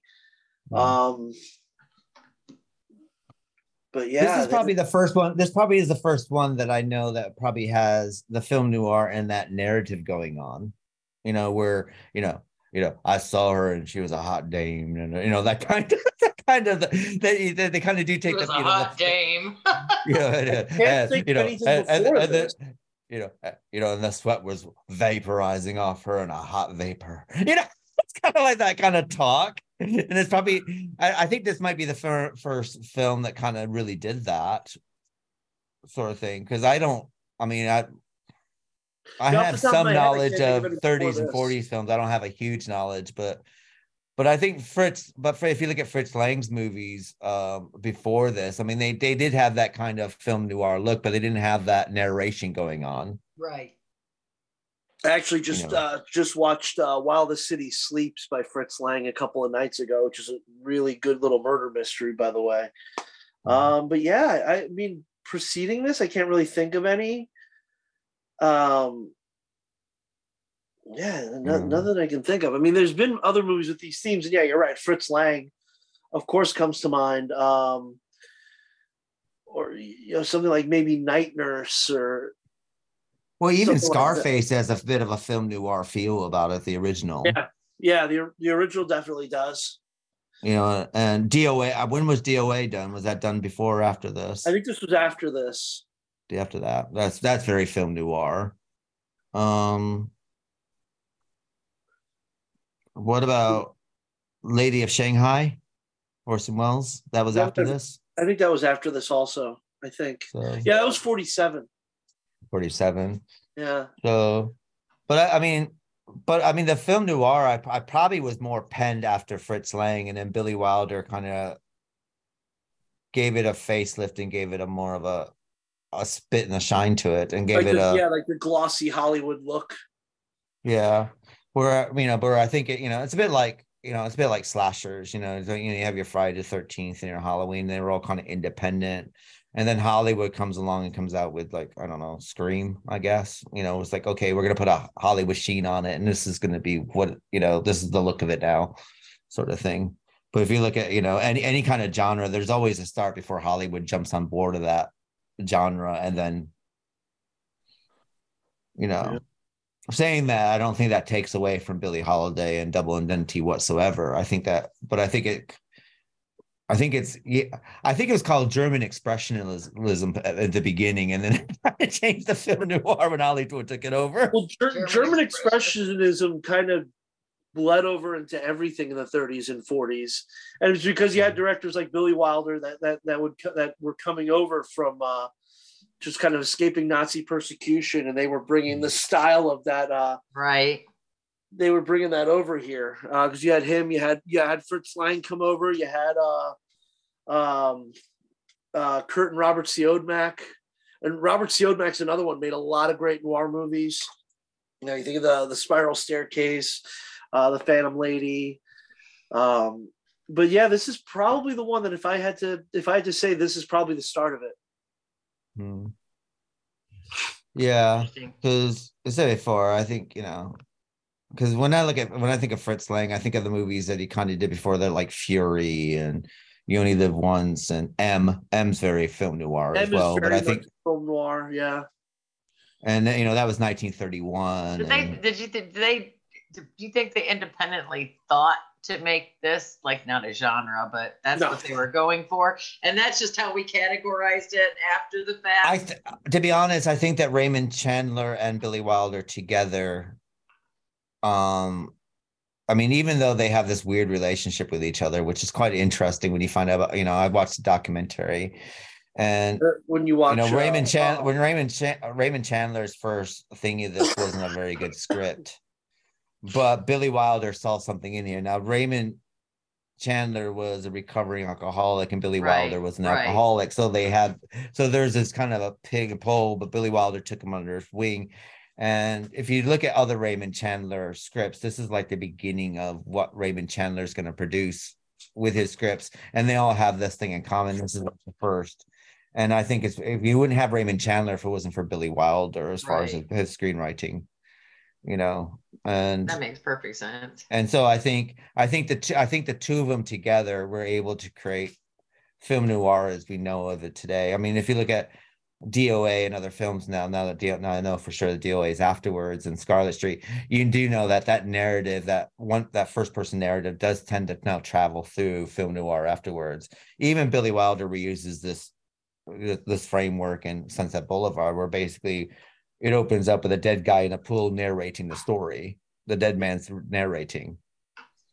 And and then and I also think that probably what we get here as well that probably classifies film noir is that there's really no surprises here because basically what we get with film noir is you know the person's dead or they're dying. They you get that in the first scene Right. and then we get and then we flash back and then we see how the story plays out and then the then we get and then we get the framing device the person dying or being captured by the police i, I think that's film noir yeah, that makes sense. I was just, I was just didn't, I didn't figure that this is where the advent of it took place, but I guess it had to start somewhere. well, i think this gotta- is where the, i think this is where the polish came to it and this is what um justified what it is i think you can see it coming up you can see, Right. you can see the birth of it and this is where it be, this is where it became mature it became a product after Gotcha. this. I feel like for film noir though, you have to have uh you have to have a dark tone, which this movie has in spades, and you have to kind of have that sexy femme fatale, which this movie does. I think those are the two key ingredients. And I think that that's why I feel like film noir is the precursor to, you know, the erotic thriller in many ways. Oh yeah, true. yeah Thinking of it like that. Yeah and you sense. got I mean, and, and you, Keith didn't and, and, and, and, and there's got to be that and there's got to be that sexual overtone to it as Yeah. well there's always a Well, it sexual definitely had a sexual overtone. Yeah. No doubt. I mean, I- they have sex. They have sex after uh, when she shows up at her flat, doesn't she? I mean, the thing is, is he's sitting there with a t-shirt on and he's smoking, and that's yeah, yeah. The, the Oh, yeah. thing would be different now if this movie was made, you know, now is we would show them having sex Yeah. yeah, and probably him having sex with the daughter. You think? yeah. Were they? Would Probably. you think that they were had a relationship going on supposedly, but or was There he is- dating? Were they dating? Because it really doesn't make any sense to me. It was so random that he was Well, dating to begin with. Yeah, but but they were but they're going to places like the carnival together. They're going to places that couples go together. well, he did know, say he had to date her to keep her mouth shut. That's right, because she was. There's so, something like that, yeah. keep Yeah. keep her from squealing. Mhm. So, so I mean, he is dating her, but then another thing is like, you know, I mean, but then he, and the same day is while he's dating her, he's actually implicating himself more into it, actually, Mhm. in a weird way. If he kept Yeah. his distance from both of them, chances are probably things would probably would have worked out more properly. He just You seems like I don't know. He, When, that, I don't think he played. I don't think he was playing it smart at that point. Because I mean, let's face it, there's too many people got involved in this little crime anyway. At this point, I don't think he's as clever as he thought he was. I think he, I think he, I think he was very virtuoso in the way that he, because what we do is, if you look at the way he talks about himself and the way that he sees himself, it's all ego, isn't it? He's just, He's just this definitely big got an ego. person. it's all ego. A lot of it. You know, even even when he comes in and that poor guy who, you know, that poor insurance claim guy who basically is poor and he basically, you know, can't feed his family and can't put food on the table, so he burns up his car and he's, you know, he's got, you know, he Quite kind of shows up. possibly like- one of my favorite um, Robinson moment of the movie too, because it shows that I mean, he could have he could have got the guy for fraud and he didn't. And you know, he pretty much explained to him that you know this is stupid, don't do it again, go home, kind of thing. I yeah, forgot I about say that scene. again. Well, another thing is, is that um, you know, you got with Edward G. Robinson's character anyway. He he he doesn't miss a lot anyway, At all. and you know, and every and when it came to this claim anyway, with Phyllis's claim and everything like that. I mean, Phyllis didn't put the claim through. She was gonna wait for a while and all this other stuff. And it's Fred MacMurray that kind of always would like mention it in front of Edward G. Robinson, like where if he probably shut his mouth about it, didn't mention anything, or didn't even play to it, or give a nod to it, or listen to it, chances are he probably Edward G. Robinson's character probably just moved on and not even thingy, but in a way that he kind of planted a seed in Edward G. Robinson's brain in a way, Yeah. you know. So you know, so Fred MacMurray's character is not as clever as he thinks he is. He tells us he's clever. He tells us he's bright. He tells us that you know he's this you know mastermind of everything. But if you look at everything he does, it's kind of like he's not. He doesn't live up to what he thinks he is, does he? No, nobody who This is- tells you they're a genius is ever a genius. No. Precisely. So it's it, it, it basically is. I, it might just be his ego. It might it might be his ego getting the better of him. I got away mm. with this, and I'm so getting away with it. I'm going to rub it in his face, Yeah. and I kind of tilts it a little bit. well, I think he actually liked Edward G. Robinson. I think he does. Oh, he definitely loves and respects him. I think he's just so proud of himself for being able to beat the guy who, you know, he saw him as unbeatable. And then at the end, Edward G. Robinson says, Well, you, you can't get them all. No. You're it's not, you're beating not- the unbeatable, isn't it? It's playing. It's playing a game with the master. It's a bit like playing tennis with Bjorn Borg or something like that. Yeah. It's like if you if you think you can beat him, and let's see if I can, or let's see if I can outwit him. Right. Truman Ca- Truman Capote in Murder by Death. Yeah. I think they made a different Clue. I thought it looked like that's a spin-off of Clue. I can't remember what I saw the ad. Now it's gonna drive me nuts. I can't remember the name of it.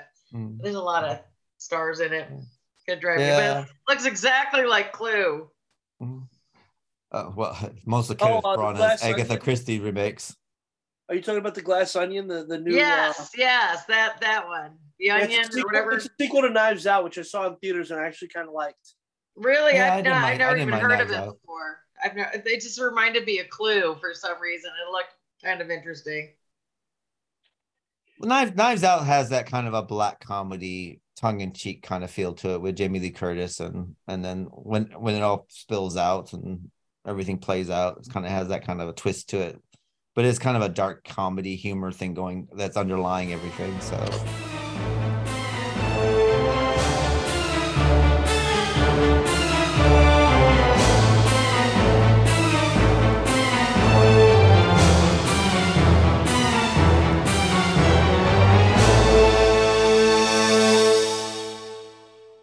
So before we move on to our next film, what are you going to rate Double Indemnity? Starting with you, Vix.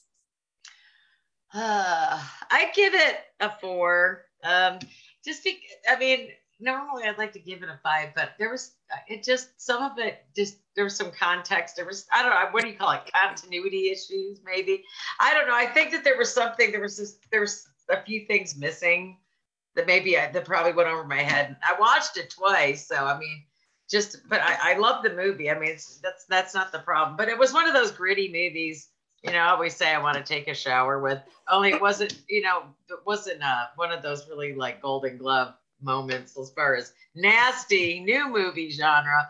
But you knew it was just it was just a seedy situation.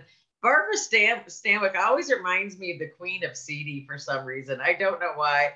Maybe it's just her sexual overtones or something. Maybe she's just so aggressive, or you know, whatever. When she brings brings it all. I mean, she's a great actress.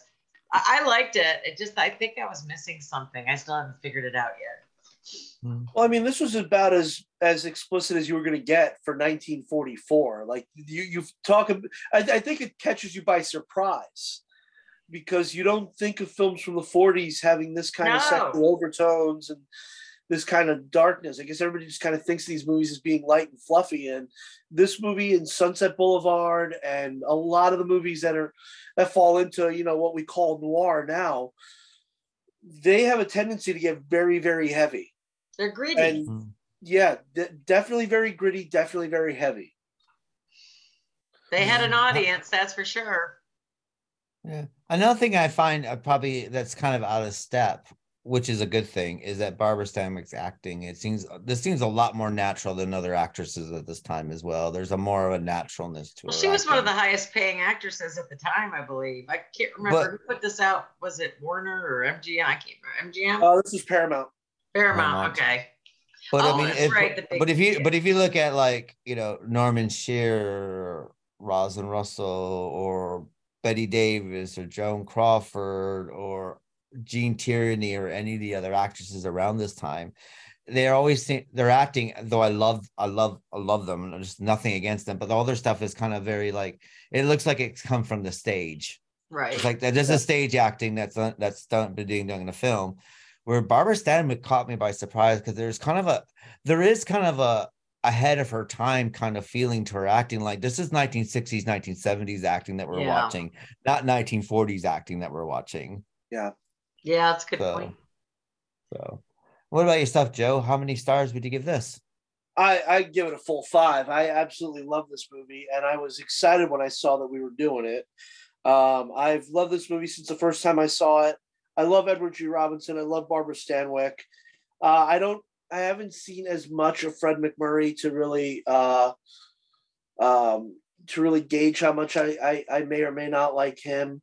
Uh, but quickly before we move on, this morning before we came on, I, I woke up a little early and then fell back asleep afterwards. But um, I realized I got a little bit of time and I looked at my Double Indemnity DVD. And the second disc was the 1973 remake with uh, Richard Crenna, Lee J. Cobb, and Samantha Eggars. Then when I looked, it was only 75 minutes long. And I'm like, you know what? Let me knock it out real quick. For a movie that is half an hour shorter than this version, it feels so much longer. Really? Yeah, Lee J. Cobb is great in it. Richard Crenna is okay. I couldn't buy Samantha Eggar in this. I really couldn't. She never was a Uh, great actress though, Samantha Eggar, was she? I mean, No, she really wasn't. she always kind of reminds me of window dressing. And she doesn't have the she doesn't have the the presence and the sexiness of Barbara Stanwyck in this, which kind of made me like like kind of left me cold because I'm like, well, why would any like she just kind of comes across in in this at least you know Samantha Eggar, nothing against her in other movies like The Brood and all that stuff. She's fantastic in those. But in the remake of Double Indemnity, I just kind of felt myself uh, kind of felt watching it like, why would anybody fall for this woman? But enough about the 73 version. Billy Wilder supposedly hated it so much that he called Barbara Stanwyck after it aired and said, I hate this movie. They ruined our movie. Do you know who? Oh. you know who could have been? You know who who would have done a good job in that role? Barbara Steele. Yeah, yeah. You think? Oh yeah, she's a, she could be seductress. She would underplay it. She'd just be like the ambigu- the ambiguity about it, um, the coolness about it. Those eyes, you know, you know, I was gonna say she could just kill looking you looking with her up, looking eyes. up, look up and down, looking up and down the sales and like you know, like what like in the women, what do they say? like searchlights going up and down. Yeah. Yeah, She you definitely done- see Barbara Steele. Um, yeah, it's uh, the remake is not. Um, I I could say this as someone who watched both of them really close together. The remake I didn't feel was worth my time. Luckily, it was only seventy five minutes long. But back to forty four. Absolutely love this movie. I think it's a case could be made for um, for Double Indemnity being possibly the greatest film noir film ever. Um, again, I think Billy Wilder gives himself a run for his money with Sunset Boulevard. I think that's that's up there too. He Um, did the apartment as well, right? that's really more of a comedy though, but yeah, it's uh the apartment. Yeah, Billy Wilder made a lot of great movies. If you guys uh, uh the Private Life of Sherlock Holmes is great. There's a lot of excellent, excellent movies uh that he made. Um so if you're new to him, definitely check out some of his stuff. Uh he was way ahead of his time, uh, as I feel this movie was. Uh they did the best they could at, at keeping things uh keeping things like like Vicky said, gritty and sleazy at a time period where you really couldn't show that on screen. But they made you feel every minute of this, man. They made you. They made you. Use your uh, imagination. yeah, they made you feel L.A. at at its grittiness uh, in this movie. Um, Well, it's not like they didn't do a lot of. They had a lot of the same things going on that we do now. Only back then, it was definitely more puritanical society. Everybody was having sex and doing the nasty, but no one wants to talk about it. We're still like that in a lot of ways. You know, we always like, oh no, my virgin ears. You know, yeah. my you know like uh, like i've like i've said with a lot of people my my my views on sex is the more we demystify it i think the better off we all are as a culture because if we just accept that it's just something that we do because a our bodies need to do it uh b it's fucking fun like just ha- just enjoy yourself as long as everyone involved is As a consenting adult, yes who cares? as long as everyone's a consenting adult good, do it. no no party that isn't no party that isn't uh that doesn't want to be involved has to get involved then you do whatever you want it, it, it works and, and yeah unfortunately yeah times were more puritanical but they found their ways around it in this movie they found their way That's what I find so interesting about it because you knew, like you said, he was smoking a cigarette and you know she was getting ready to leave. So you knew they did it, you know. Yeah. But I mean, sort of like Time my mother and, always they, and they and they did that thing where time passed as well. You Yeah. time passed. I guess we were past the afterglow of the moment, you know, Mm. where you sit there and tell each other how wonderful you guys are, and oh, that was good for me, honey. There is one thing about this movie that uh, the uh, passage of time in this movie kind of confused me a little bit, especially after the murder. Right. Like I couldn't tell like how much time had passed here because they call well, yeah, because they got to make it look good. At least wait a month, two months, maybe. I, I think I think um I think I think there was a good three or four months that passed from the time of the murder to here. probably. It's only it's only only because it's like it's only because she became a you know, because she kept saying like when they were meeting in the drugstore, oh, you know, you know, how long is this going to take? It's been a long time, and she kept saying that over and over, sort of thing, and you know, and, and the thing is, you, you know, after a couple weeks, you get like that, and then, when it becomes like months, you tend to get a bit more needier as the time as the as the time lengthens. Right. So that, I'm assuming. So I'm assuming it's probably about. And then you also got to remember death, and by the time the claim goes through, okay, by the time they questioned her, you know, they got to bury. The husband's been buried for a little while. You know, she's saying she's still doing the mourning thing, so that, that's probably a month. But then by the time they investigate and I go through all that, you're looking at another two or three months. You got to remember how bureaucracy works. So I'm, that's why I'm assuming that's probably a little bit. That's why, in my mind, because I, and you know, when it comes to insurance and trying to get money out of insurance, that doesn't come within a month. That takes normally about six months. That could take up six months. And you know, that- that's in the this is in the age of computers. What's it like back then when everyone's just typing everything up and everything has to be sent by snail trail, snail mail? Yeah. Uh, the my, my favorite thing about this movie though is the interplay of the relationship between uh, Fred MacMurray and Edward G. Robinson. I absolutely love everything about their relationship. I love the mutual respect between the two of them. I I love that they, I love that although Edward G. Robinson never says it, Fred MacMurray tells him, "Yeah, I love you too," constantly. Fred MacMurray looks up to him, and even though when he gets offered the job, he doesn't take it. He doesn't want it it's a desk job or whatever. But he's still, you can still see, as even in his, um, his desire to kind of beat Edward G. Robinson, you can kind of see that he, he he wants to do it because you are so good at your job you're so good at everything you do that for me to be able to to to actually get one past you makes me feel better about myself because you're just that perfect like father and son as well. The son's all you know, son's waiting to one Yeah. day be more mature that he can be like one step above his dad. So you got Yeah. that relationship going on as well. I am going to give this five star rating. I think it's excellent. Um, it's kind of weird because I I s- I, you know, saw it years ago, sort of thing, and I, I looked at it different. I looked at it differently then, and I, I I really love this film anyway. But looking at it now, I look at it a totally different way, and I was able to see the lo- lots of layers in a movie that just has more and more layers.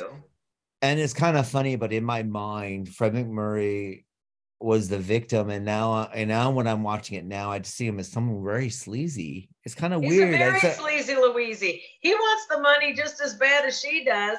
And let's face it, she's not the she's not some virtuous housewife, you know. Well, yeah, I'm just So talking about even the way, but even the way he talks to her, even the way like when he first starts talking to her, I thought like, oh, this is kind of, this is kind of, uh, Yes, Yeah. it's really oh, it's ew, ew, ew. this is the like whole this is like toxic masculinity, and it's worse. It's definitely yeah, there you go.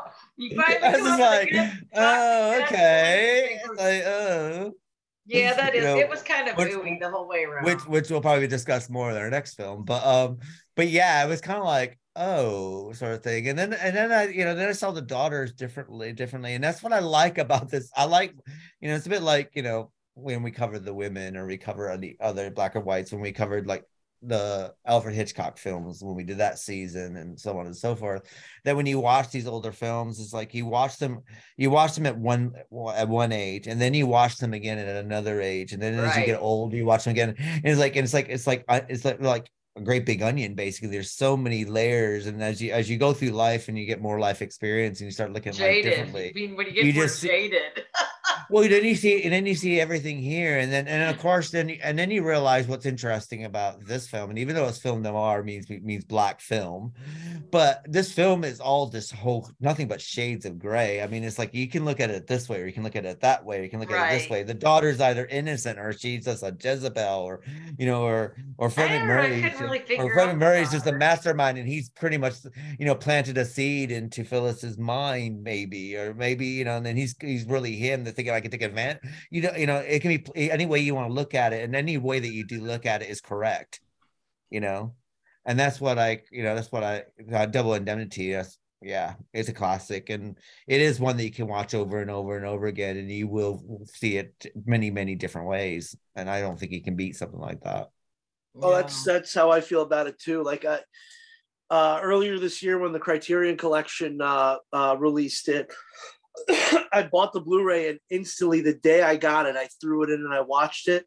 And I probably didn't. I, I don't know. Maybe I didn't have to rewatch it last night to to do the podcast, but I love this movie so much that I didn't mind it really to throw it on and watch it again. And it it I- still holds up. Yeah, I mean, I got, I got the Blu-ray of it all, and I love the little booklet that came with it to the Criterion, and then the documentary was excellent. You guys as just need the Criterion channel. You guys would be happy with that.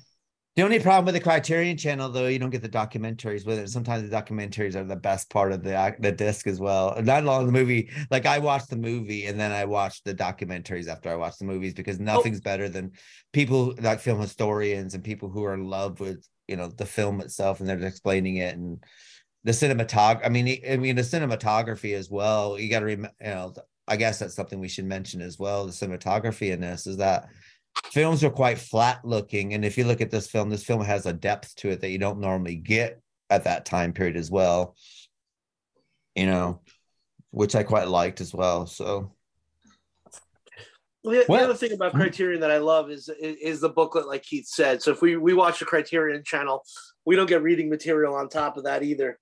And, Mm. and they're they're one of the best because they they constantly do those documentaries. I was um I was telling And somebody the the other day, I comment, like the commentary as well can be excellent. Like I love how Warner when they used to put out like um like the Public Enemy and uh, Little Caesar and all those movies.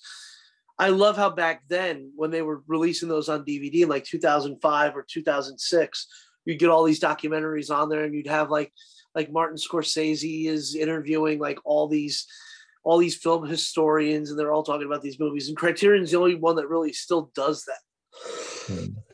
Hmm.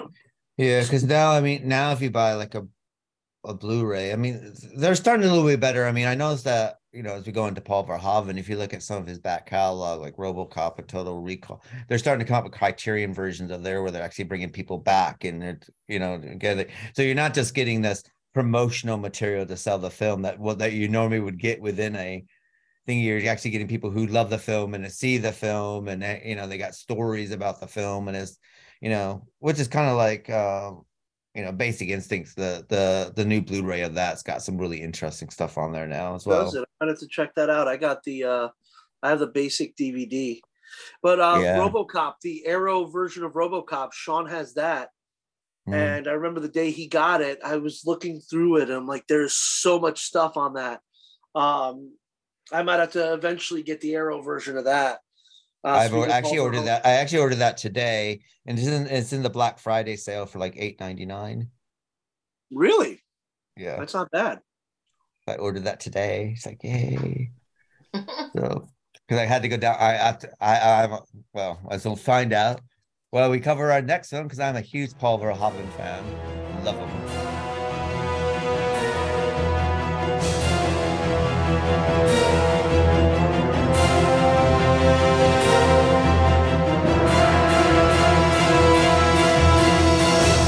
Which will be covering Basic Instinct, which is a 1992 neo noir erotic thriller film directed by Paul Verhoeven and written by Joe Eszterhas. The film follows San Francisco police detective Nick Curran, played by Michael Douglas, who is investigating the brutal murder of a wealthy rock star. During the investigation, Curran becomes involved in a torrid and intense relationship with the prime suspect, Catherine Tramell, played by Sharon Stone, an enigmatic writer. Eszterhas developed the script in the 1980s. It became a subject of a bidding war until Carolco Pictures acquired the rights to the film. From there, Verho- Verhoeven signed on to direct, um, and Douglas and Stone joined the project. After many actors were considered for the role of Tramell before its release, Basic Instinct generated a controversy due to its overt sexuality and violence, including a rape scene. Gay rights activists criticized the film's depiction of homosexual relationships and the portrayal of a bisexual woman as a murderous psychopath. In one scene, Stone's vulva was filmed as she crossed her legs, which she claimed was done without her knowledge, a claim denied by the director. Basic Instinct premiered by Los Angeles on March 18, 1992, and released in the United States by TriStar Pictures on March 20th, 1992. It received mixed reviews from critics who praised the performances of this cast, original score, and editing, but criticized its writing and character development. Despite these reviews and public protest, Basic Instinct was a box office success, grossing $352 million worldwide, making it the fourth highest grossing film of 1992, behind Disney's Aladdin, The Bodyguard, and Home Alone 2, Lost in New York. Several versions of the film have been released on video cassette, DVD, and Blu ray, including a director's cut with extended footage previously unseen in North American cinemas. The film was later recognized for its groundbreaking depiction of sexuality in mainstream Hollywood cinema and was described by one scholar as a neo film noir masterpiece that plays with and transgresses the narrative rules of film noir. Unfortunately, a sequel was released 14 years later called Basic Instinct 2, also starring Sharon Stone, who obviously probably needed the cash, and was made without Verhoeven involvement. The sequel received negative reviews and was relatively unsuccessful. And if you are looking for something to while away hours or you're a masochist, it's available on Hulu in America. Go for it. So what we're gonna do is cut to Basic Instinct the trailer. I'll be right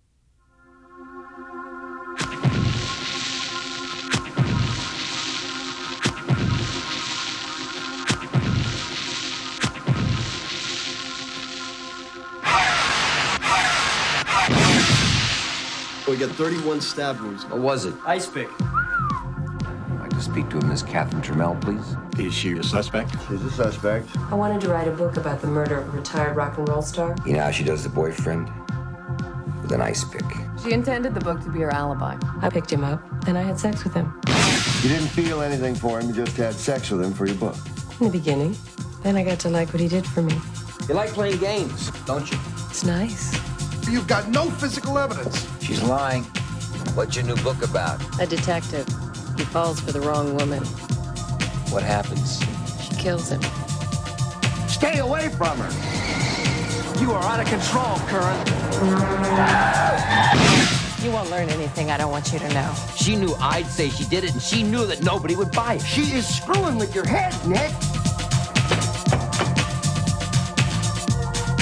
She knows things about me that I only told you. How's it feel to kill someone? You tell me. Nicky got too close to the flame. Nicky liked it. You're in over your head.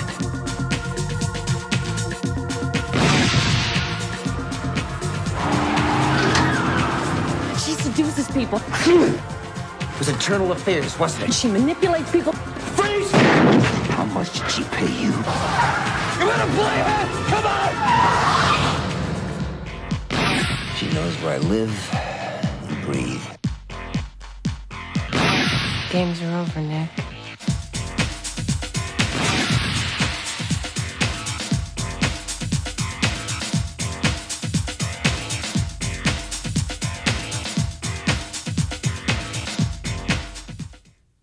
Hello, welcome back to Literary License Podcast. We're discussing Basic Instinct from 1992. What about yourself, Vix? What are your thoughts of Basic Instinct? Well, they didn't waste any time in the first five minutes. You get murder, No. and you get sex right off the bat, and not only is it is it a bloody, bloody murder, but you get real serious sex all at the same time. So you know we got coming and going at this in the same scene. So yeah, well you do. I mean, and, and you don't see the face. So, you know, really all the way through this movie, I, I mean, you got to wonder is it Sharon Stone until the end? But, you know, it could have been anybody in the beginning that did it, even though the boobs look the same, but who knows? Um, could have been the girlfriend. I, I just thought it was a really rough, really, it was a, it really was, it really didn't leave any to the imagination.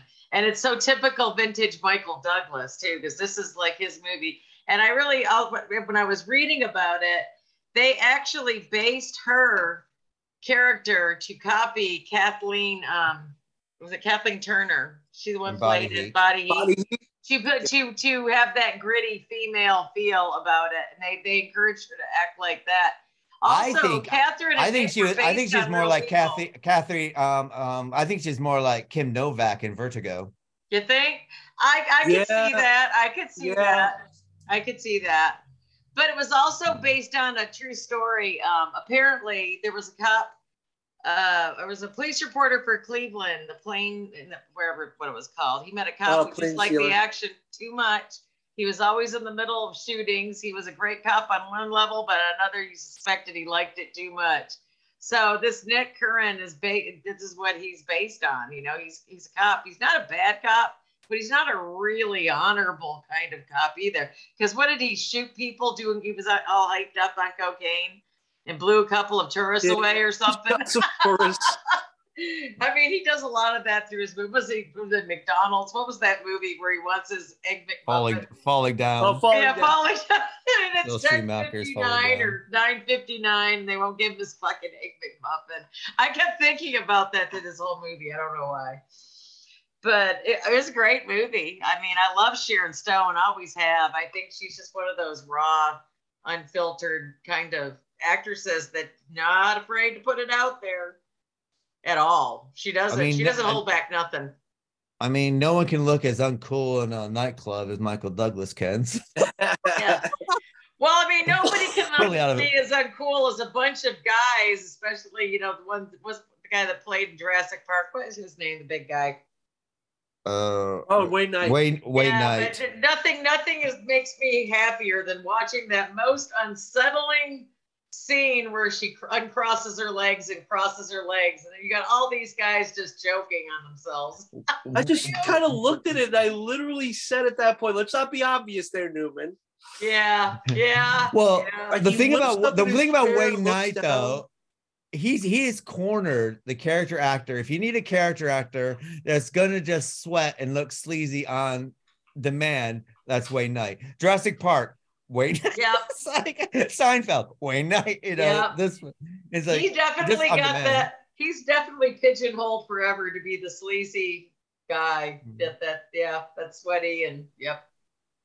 I mean, uh, what's quite interesting is again, we outside of the murder. Well, it opens up with the murder scene before, um, but we are now guy, we are now seeing the film through Michael Douglas's eyes. Right. Everything is through his eyes. You know, and how he how he looks at it because we don't see um the other characters when he's not there at all. True. Yeah, that is true, isn't it? Well, the exception of that opening scene. Yeah, it's just the opening scene. I, uh, yeah, I can't think of another scene where he's not, in, you know, he's not there in some way. Well, she has quite an entourage of characters too. She's got one girlfriend, his lesbian girlfriend, whatever, who killed her two brothers for shits and giggles. I don't know. And then she's got the the the, the motherly friend who killed her family. There's a great mean, Dorothy it's like Malone. just weird. Dorothy Dorothy Malone. I mean, what Dorothy- casting? Yeah, What casting? Dorothy Malone popping up as the uh yeah, uh I forget the character's the name. killer mother. Yeah. Mm. I mean, I even like George um Du- Du- Duzu Duza. Oh, I, we- yeah, Sean and I were having the same conversation last time we put this in. I'm like, what the f- uh, Zunda? That's the closest I think I could. George I just I I think that they missed a mark somewhere along the way because he would be fantastic playing Charles Durning's son. yeah, you could see it. Yeah, you could see the you could see the resemblance. Yeah.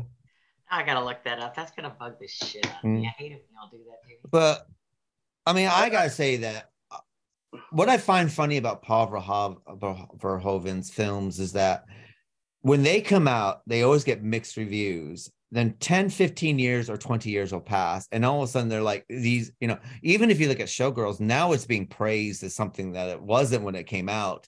And this movie as well, it's like mixed. Now it's like, oh, this is one of the greatest film noir thrillers ever made now. But when it came out, I mean, this film Oh, was slated. LGBTQ Oh, or whatever you say these days. They were really hot on it because they said it made homosexuals or, or, or lesbian gay community look like they were violent people, which I didn't If that- think at all. Well, I mean, to be honest, I think what happens is that you hear. I think all they knew basically is is that, you know, oh, it's a bisexual killer. But if they saw the, but I think that when I think now that when they saw the movie and then after the movie came out and they realized like, no, this is a strong feminist female movie who's basically manipulating these toxic masculine masculine men. I mean, all the men are very toxic and horrible in this. Oh in this God, movie. yeah, every stinking one of them. They're Well, awful. Vi- Vicky the other Vicky the other day said that this the theme this week should be uh should be men are idiots. Men are Yeah. idiots. Women are smart. Yeah. Well, yeah. Well, because every movie and these guys, I mean, well, was explained to me by my dear old mama that you know it's just an affliction for men. Y'all can't help it. It's just an affliction. Well, it, it it is like that song, "Man Smart, Man Smart, Women Smarter," isn't it? So it's kind of like, well, in these particular instances, because you know when she's when she's having sex with Michael Douglas and you see that white scarf come out, you're That going, should set off every alarm. Yeah, you know, just like you know, is she gonna do him that way or what? I mean, not that she's not doing him already, but you know, but she, but will- she, but she's one fun. So she's one hundred. I mean, I mean, think about it. She is one hundred percent a mind fuck, really. Yeah. well, that's and all she- she is. is a mind But but she, but another thing, you're talking about a the one a, a clever mastermind here who's always five or ten steps ahead of everyone. Well, She's do you five and a- notice how they always make it look like, well, I wrote it that way. I'd be really stupid if I committed the same crime. Michael Douglas says that. Well, it looks stupid because I already got an altercation with him. It's all it's a it's all about you know I'll look stupid. I already I already did that. Why would I do that? It'll make me look dumb, kind of thing. Well, it's true. I me- mean, but- you know, I mean, let's put it this way. Let's say that Stephen King gets a dog, gives it rabies, and then sets it loose on a mother and child. He's gonna be like, Well, you can't, I mean, I'd be stupid to sit there and think that my dog Cujo did that. Why would I set my dog to do that? I wrote about it. I mean, I mean, it's true though. Why would I write something and then basically it's like it's Yeah, it because the thing is you gotta would remember give that you an alibi. it gives you an alibi, but at the same time, it's just too simple because when you when you get to something that's that violent or any kind of crime, you don't want something that simple. You want something a bit more intricate. It's a bit like, you know, let's face it, when crime does happen normally anyway, when it's not serial killer or psychopathic crime, when crime normally happens it's because of one or two things relationship gone bad or money. That's it. But when Yeah. you take when you take but when you take but when you take that away from the thingy now what we got is something a lot more complicated. It's like now we can't figure out why this we i mean we still we're fascinated by serial killers and psych- or sociopathic killers or people opening fire in um, public places because we can't figure out the reason why. If we could figure out the reason why we'd be bored with it you know? But it's because we need the reason why. And if you're able to set up stay you know five or ten steps ahead of everyone because the thing is is at at the end of the day you have to remember that police work fbi work crime it's all a procedure. There's a procedure in place about how to do this you know if you know if i if you murder someone tomorrow i mean what's going to happen is the dna and the crime labs and the police and it's all procedure and but the thing is, what's interesting about Catherine Tramell is that she doesn't give she only answers the questions that are asked her. She doesn't give any more or any less information around. And how do you catch a criminal? Because they always talk too much. Yeah. But in the, in this case, she does talk too much, or she does talk. Well, maybe she doesn't talk Not too much. really, though. I mean, she's not Yeah. offering much. I mean, she's just matter She's of fact. she's precise. She's precise. She's very yeah. She's very cold. She's Mm-hmm. very cold and very precise. Maybe that's that's that's may, maybe more of what I meant. Uh, there isn't a single thing that she says or that Catherine Tramell says or does in this movie that isn't done for a reason and isn't done to just completely fuck with the heads of anybody around her. Right. Because that's well, she's just a what you get off psychology PhD, right? Yeah. Well, I mean, uh, I mean, the thing is, I mean, look at look at the the supposed um her girlfriend. She sets her up to take the fall. Yeah. She set she played all that. You know, so when she dies, you know, she plays all that. She played off this girl that I mean that she went to school with. That basically this is a lot like what we covered with Gone Girl Right. that you know I mean, I mean to be honest i mean this has been quite a you know if you look at our book the screen gone girl and basic instinct if you look at the character in gone girl and you look at catherine Tramell, they're not too far they're not too dissimilar with each other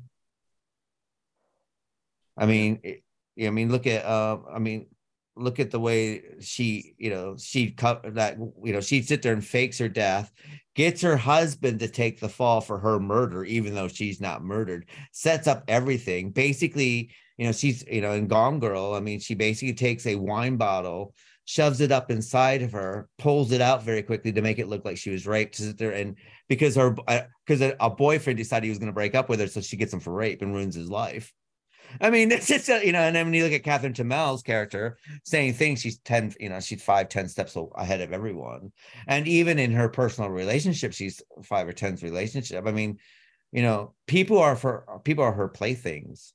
This is what she does.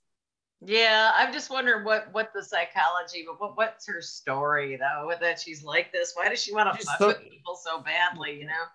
She's a just sociopath. bored. Yeah, she? she's she's a bored sociopath who's just like, what can I do? Like when you're It's a- that smart, when you could base you when you're that smart, that rich, that beautiful, Yeah.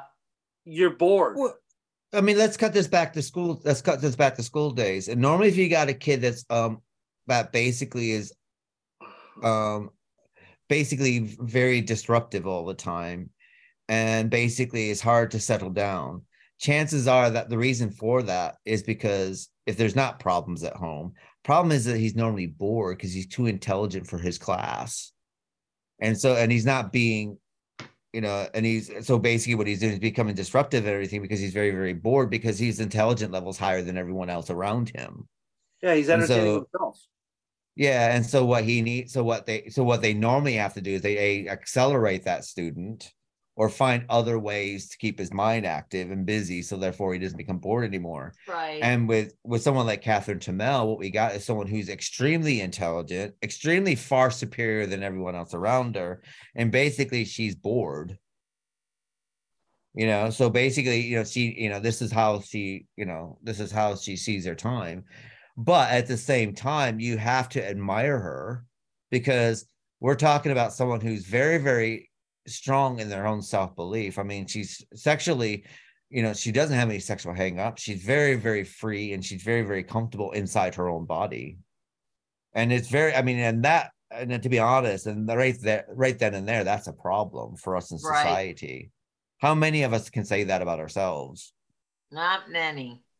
you know and you know she has no insecurities whatsoever she is you know you know you can think you know society can pin her with a bunch of different labels of what we think she is but how she feels about herself and within herself that's something to quite be admired i mean it'd be i mean i don't know i wouldn't want to go to the lengths that she has to but it'd Right. be great to feel that that comfortable in my own skin and be quite happy with myself not sure if i would want to be that cold-hearted though but because everything comes at a cost doesn't it you know what Yeah. what someone gives you with the right hand, you know, something's got to go away with the left hand, sort of thing. So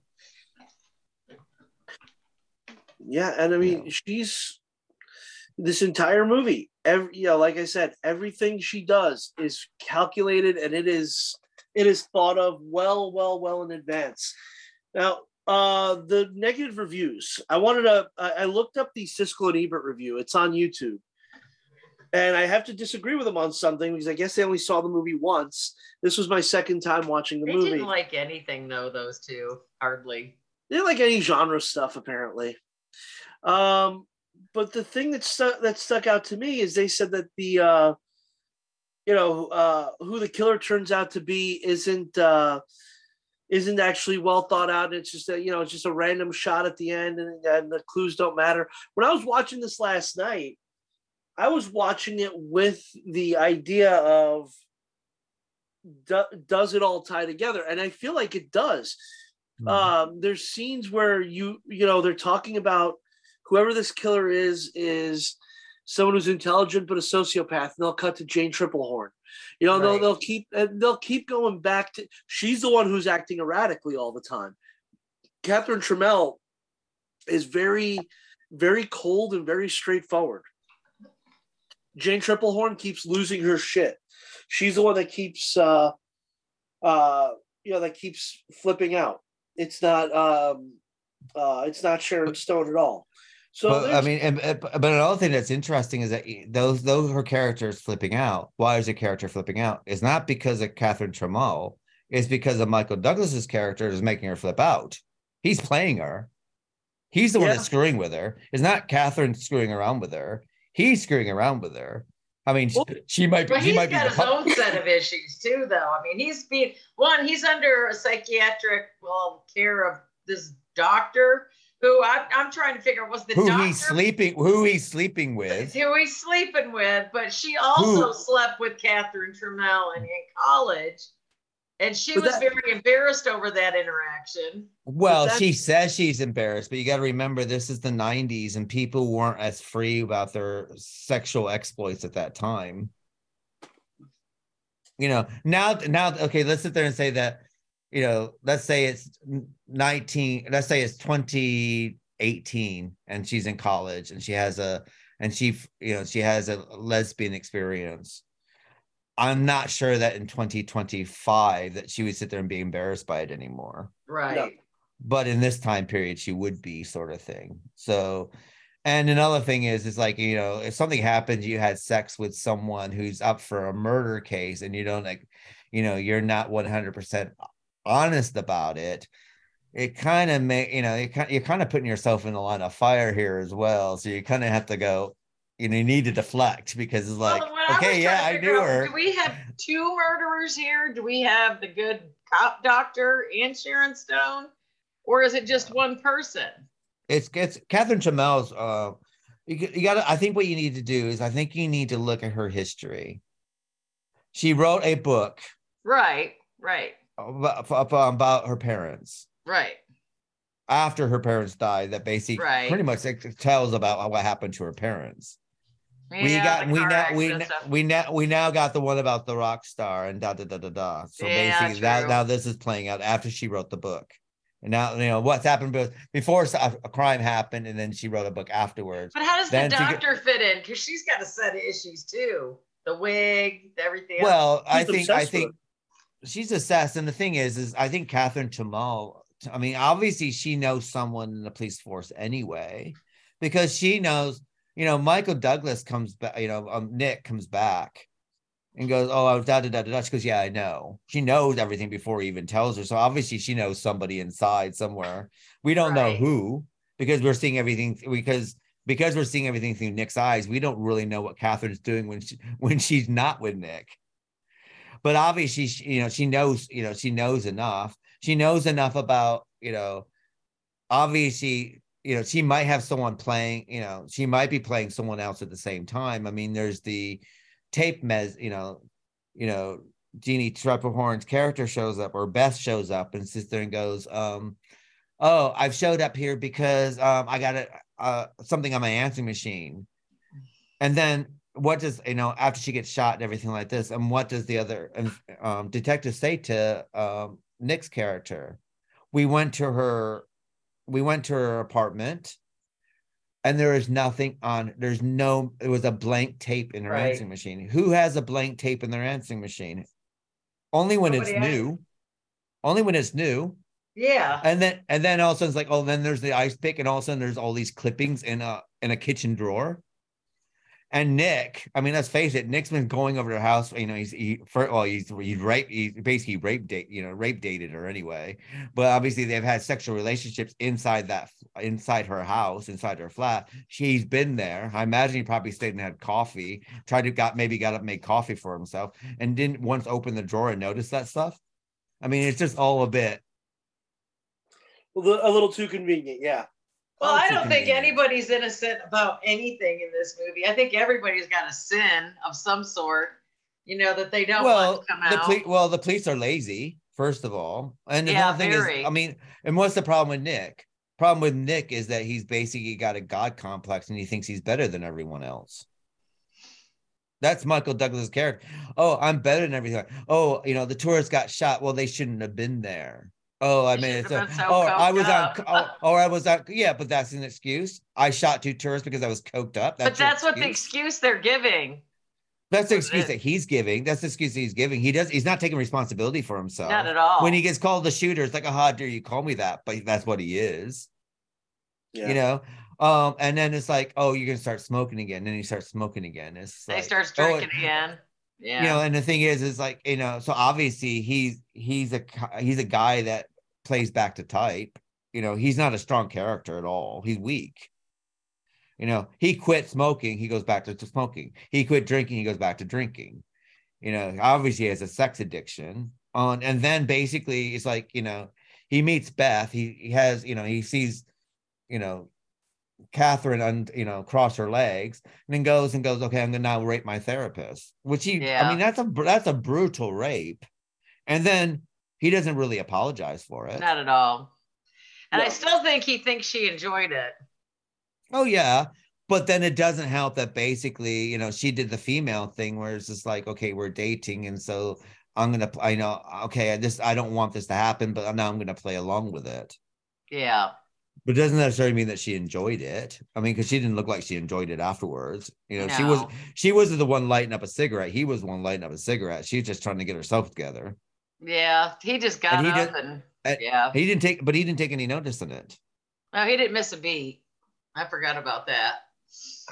you know and the thing is, is so his care i mean his character is terribly flawed and the reason and to be honest it's it's pretty easy to play someone like that because if someone's that flawed that means they have so many more weaknesses that you can exploit and it's quite easy to exploit something if you can if, and if you can exploit one of his weaknesses like quit smoking and all you have to do is say to him like well you know you want one don't you Yeah. It's like it's classic school. That's classic school. Well, room. they did think it was funny. Like Sharon Stone had his number right from the beginning because she kept trying to offer him cigarettes. Remember that? She, she like a cigarette now, or she, I mean, she just fucked with him right from the beginning. I mean, I think he totally Well, deserved I- I think- I think she- her. but I think she knew. I think she knew that he was going to be the cop that's going to be investigating anyway. Yeah. Well, She- it she already like knew she about- knew a lot about him. I mean, She knew about him before he showed up. On he, he she knew about him before he showed up. Well, she knew everything about him. She was You know? well. She was before she murdered the rock guy. she- She knew that she knew that he was gonna he's gonna be the investigator on it. She had his number. She she she, she was able to set everything up if she wanted to. I mean, if you think about it, I mean, she knew about him being the shooter. That's the first thing she says to him. You know, and you got to remember, she didn't go. You know, she didn't show up at the door. And you know, she thought that you know they show up. You know, at the beach house. You know, she didn't have. You know, this is before Google. She didn't go hurry up and Google his name before. He's like, it's like uh, the detective's on his way to. Okay, I'll Google real quick. You know, it's like, you know, she would she would know this information beforehand because this is what you had to do back then. So 1992. You know, in those days, she, you know, she went on AOL, she'd probably still be dialing up. I don't even think even AOL was around yet. Yeah. No, probably not. That was about 95, 96, wasn't it? Yeah, I think so. So she knew so she knew everything before before he even showed up. So she she was able to know that he was going to be this guy and the da, da, you know what I mean and set everything in motion.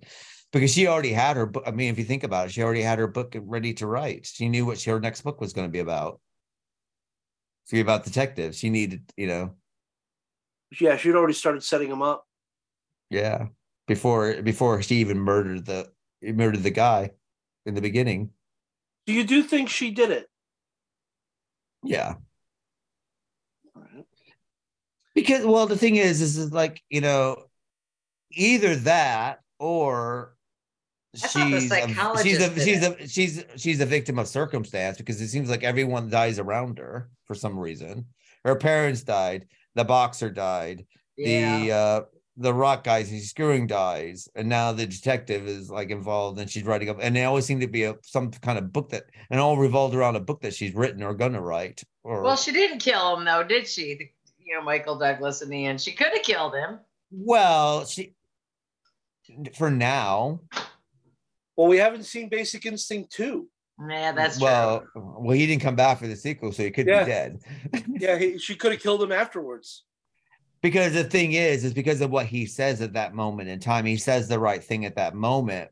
So she leaves the so she li- leaves the pick at the ice pick underneath the bed, and then grabs over and kisses him because he says the right thing. Right. But He just happened- omitted having kids and living happily ever after.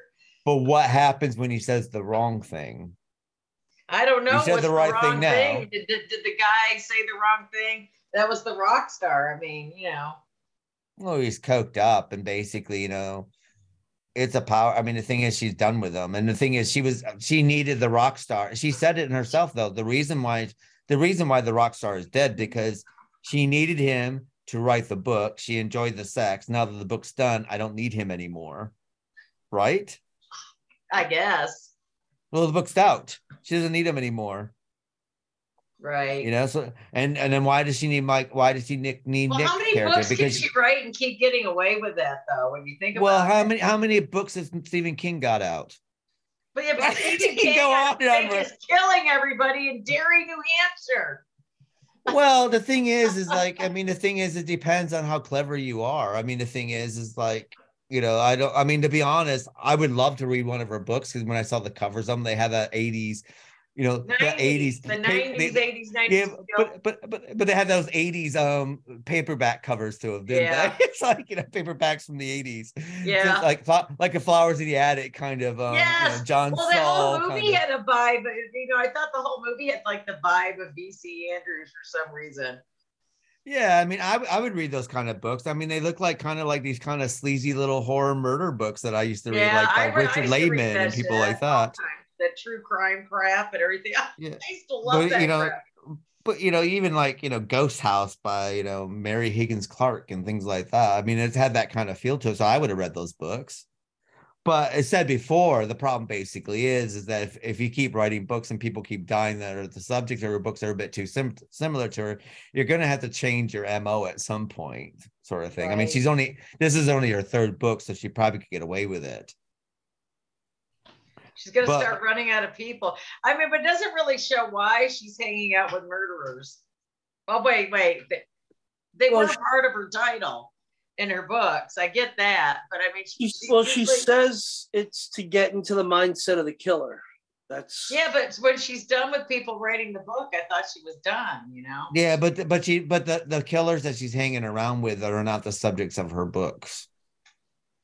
She doesn't she doesn't write about a woman a, a housewife who does who kills who kills her family. She doesn't write a book about that. She doesn't write a book about a lesbian who decides to offer two brother her siblings. Right. You know, her next book is about a detective who's investigating a crime who could be or could not be a killer. And Michael Douglas is a killer. He ends up killing.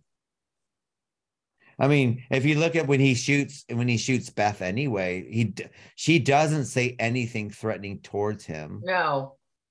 She has her hands in her pockets, but there's nothing to sit there and go. She is, and if you listen to what she says, there's nothing in what she says that even says that she has any iota of guilt anyway, or that she's trying to cover herself, or that she's trying to cover up for what happened. She doesn't know He's a what bit happened. high strung, isn't he? Yeah, but she doesn't. I mean, Beth doesn't know what happened when she shows up. She doesn't know that his partner's dead in the elevator. She doesn't know any of that stuff, and you can tell. Well, but what? That, yeah, but she either had something to do with it, and she dropped the, the wig and the bloody whatever in the, in the stairwell, and came out. Well, but- somebody was there killing somebody. No, no, but the thing the thing is though, you got and and if go back and watch the last twenty minutes of the movie. Beth comes around the hallway. She doesn't come through the staircase. The staircase door is next to the elevator. Right. Beth comes from a hallway and comes around a corner. She doesn't come out that door. And where did they find the blonde wig and the and the thingy on the on the stairwell? She didn't come out of the stair stairwell. She didn't come out of that stairwell. The stairwell's here. There's a the hallways here, and it curves around. She comes about around the curve of the stairwell and then comes towards Nick and says that I'm here. What do you want? and they find that there. And I said before, and then they go to her apartment, and it's like none of none of her her office answering machine and her home office machine has no messages on it at all. They're Right. blank tapes. And then she has a drawer full of clippings from Ca- uh, Catherine Tramell and her boy and her sexual ink. I mean, come on. I mean, to be honest, if I was gonna set, if I was gonna kill somebody and want to set up Catherine Tramell or set up anyone, I'm not gonna put that in a kitchen drawer. No. You know what I mean? You know, that- that- I mean, it's all too convenient. And the thing is, we're talking about a psychiatrist. If that's the case is that she is, if she is guilty of anything, she's gonna have a, she's gonna be pretty bright about everything. It's not gonna be that easy. Well, she's not a stupid woman. I mean, she knows how to she's not a deal and woman. manipulate people. She knows how to get away with stuff. She knows how to work the, the you know, whatever's going on around her. I know, and Catherine Tramell knew that basically is that once her girlfriend dies, this is my chance to show weakness. Oh, Nick, I really need you now, and that Right. Drake that that captures him. I can now save her from the people around her. I can be her hero. I can be her savior. She doesn't Right. need saving. She'll save herself. She doesn't need a knight. Right. But no. Nick, no, but Nick, doesn't. but Nick needs to be the hero. He needs, he needs. I mean, what's the worst thing that happens to Nick in this whole movie? It's I when it's when no when Catherine says, "I no longer want to be with you." Well, that's He's but she does. But, but does she do that because she really doesn't want to be with him, or because she wants to protect him? Because she seems like she still wants to be with him. Ten minutes later. She's like a cat with a mouse. And the problem basically is is how how how what's the best way to injure Nick? He's all in now. I don't want you anymore. Right. And this is the first, and this is the first time that you see Nick wounded in any way is when she says that to him.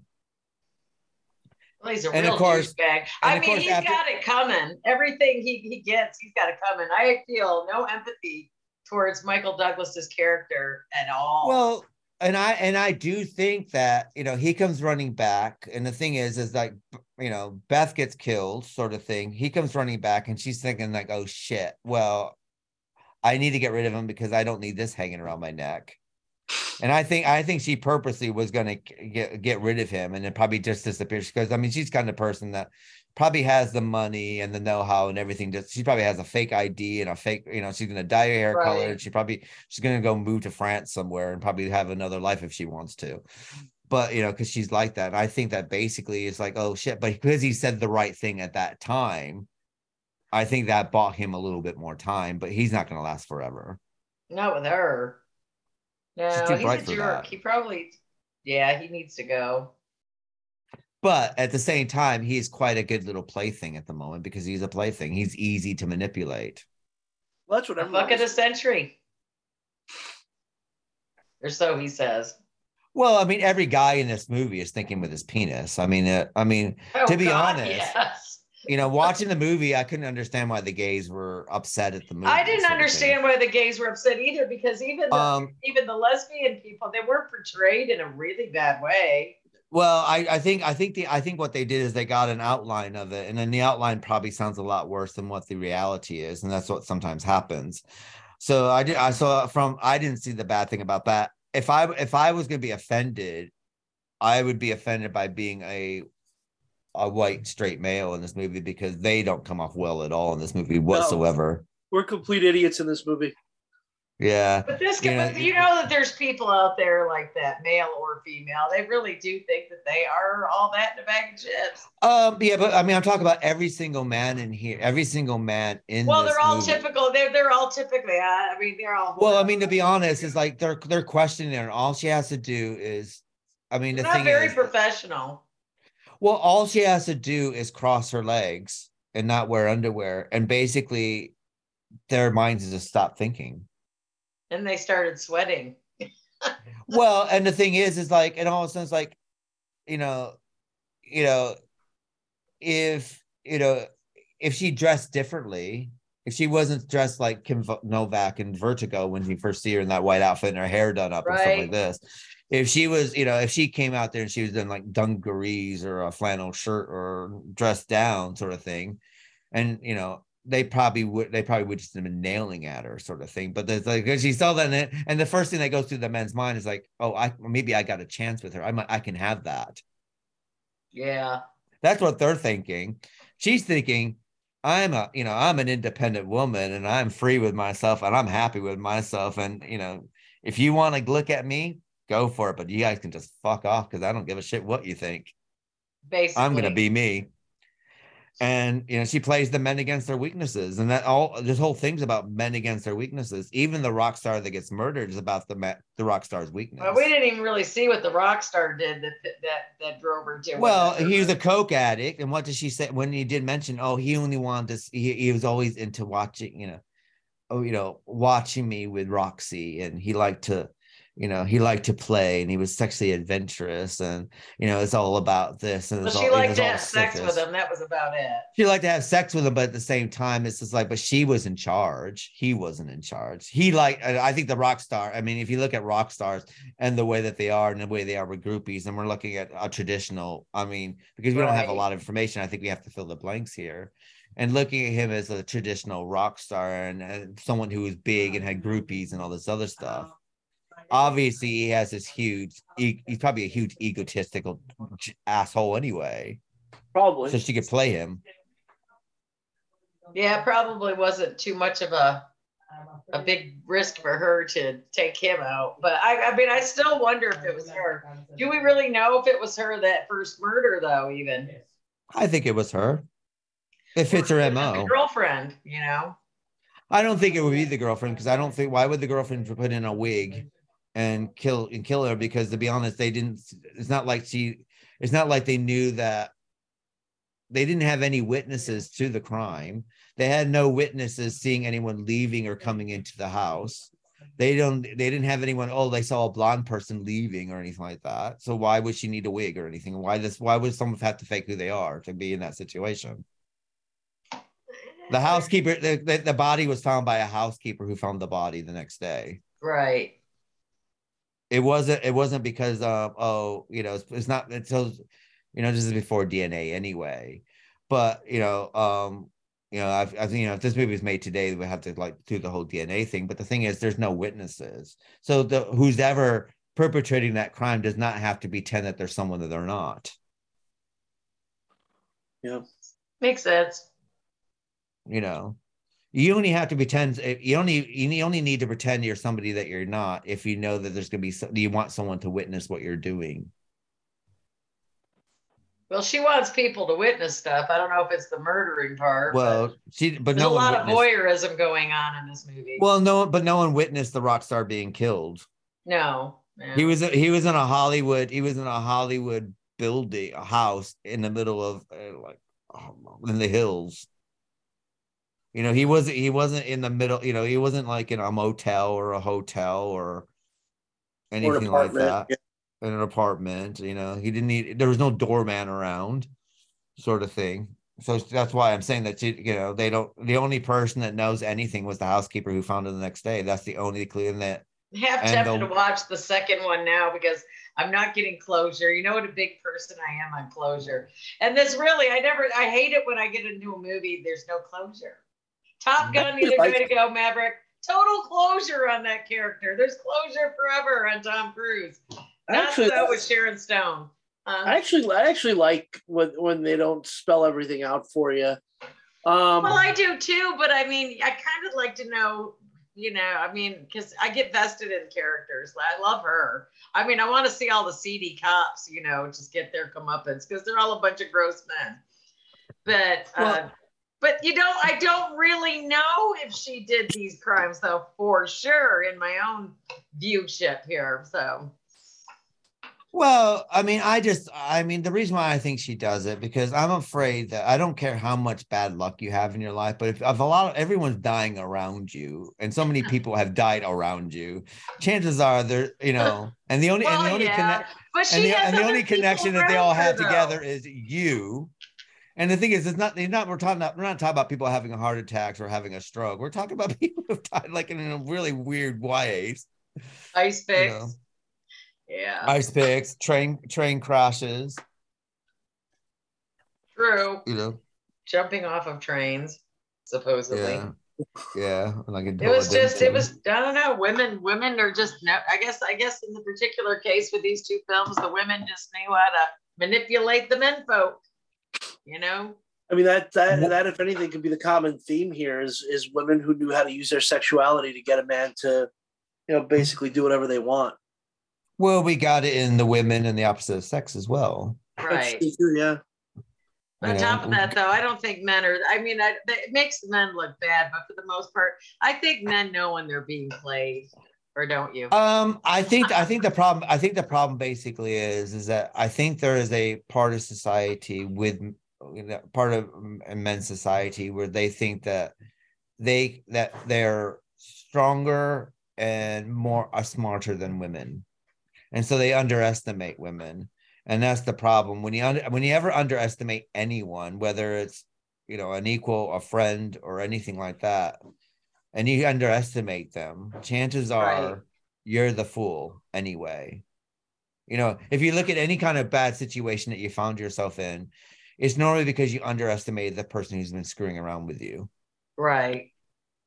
Makes be, and uh, and the reason why you would underestimate them because you think that a that you're better than them or there's no way they can do that to you but then you find yourself in that situation that they actually have done that to you and so what do you do you don't just get angry with them you end up eh, get angry with them and hating them but at the same time you end up hate you're you're really actually more angry at yourself for like but i mean putting yourself in that position because you couldn't see yourself in that situation how dare they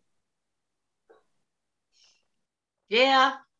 I, I've just, I just, it this kind of took this this particular movie kind of just kind of threw a bunch of things up in the air, and not all of them landed on the same level for me. Mm. I, I mean, I love the movie, but I still just kind of baffled by a, a few things because you, you you think you seem really, you know, I, I think that that it's just obvious that it would be Sharon Stone and not the other ladies in the movie that were doing the killing. But See, I I don't when I see this movie, I don't see this as a murder mystery. I see this as a person playing a mastermind game and getting away and and how she and how she plays everyone to get away with it. Right, It's a bit like and this and I think you know this also reminds me of like Gone Girl. Have you seen Gone Girl, the David Fincher film? I have not seen the film. No. Give the film give the film a watch because it's basically kind of almost the same. you'd like kind of it, thing. Joe. where I do- I basically do you, you think you out. think you're watch you think you're watching a film about a, a man who's killed his wife but actually Yeah. it's different it's uh, different than what you're seeing because what you're seeing is basically oh you know a woman who's taking control of her life who's taking control of the situation around her Right. and so when you do watch, so so and, and you know, basic instinct, same thing, same thing with double indemnity. You can look at this as like, is Barbara Stanwyck a victim or is she someone taking control of the situation? And at the same time, she is being under, you know, if she is taking advantage of Fred MacMurray's character and find just, you know, double indemnity, or if Michael Douglas's character is um, being taken advantage of by Sharon Stone, it's because they basically are weak and letting themselves be caught up in this web anyway because they're underestimating because they both think that they're better than the woman. They think they're better than their adversary. Oh they think they can get one out. I mean what's what's nick's thing in basic instinct all the way through i'm sticking with her because i know that I, I know that you know she did it and i know that i can capture her, and i know that she's going to slip up and i know that i'm could be ahead of her and i know that I could be oh He I was one step ahead Mr. of her. Egotistical pissing contest kind of guy.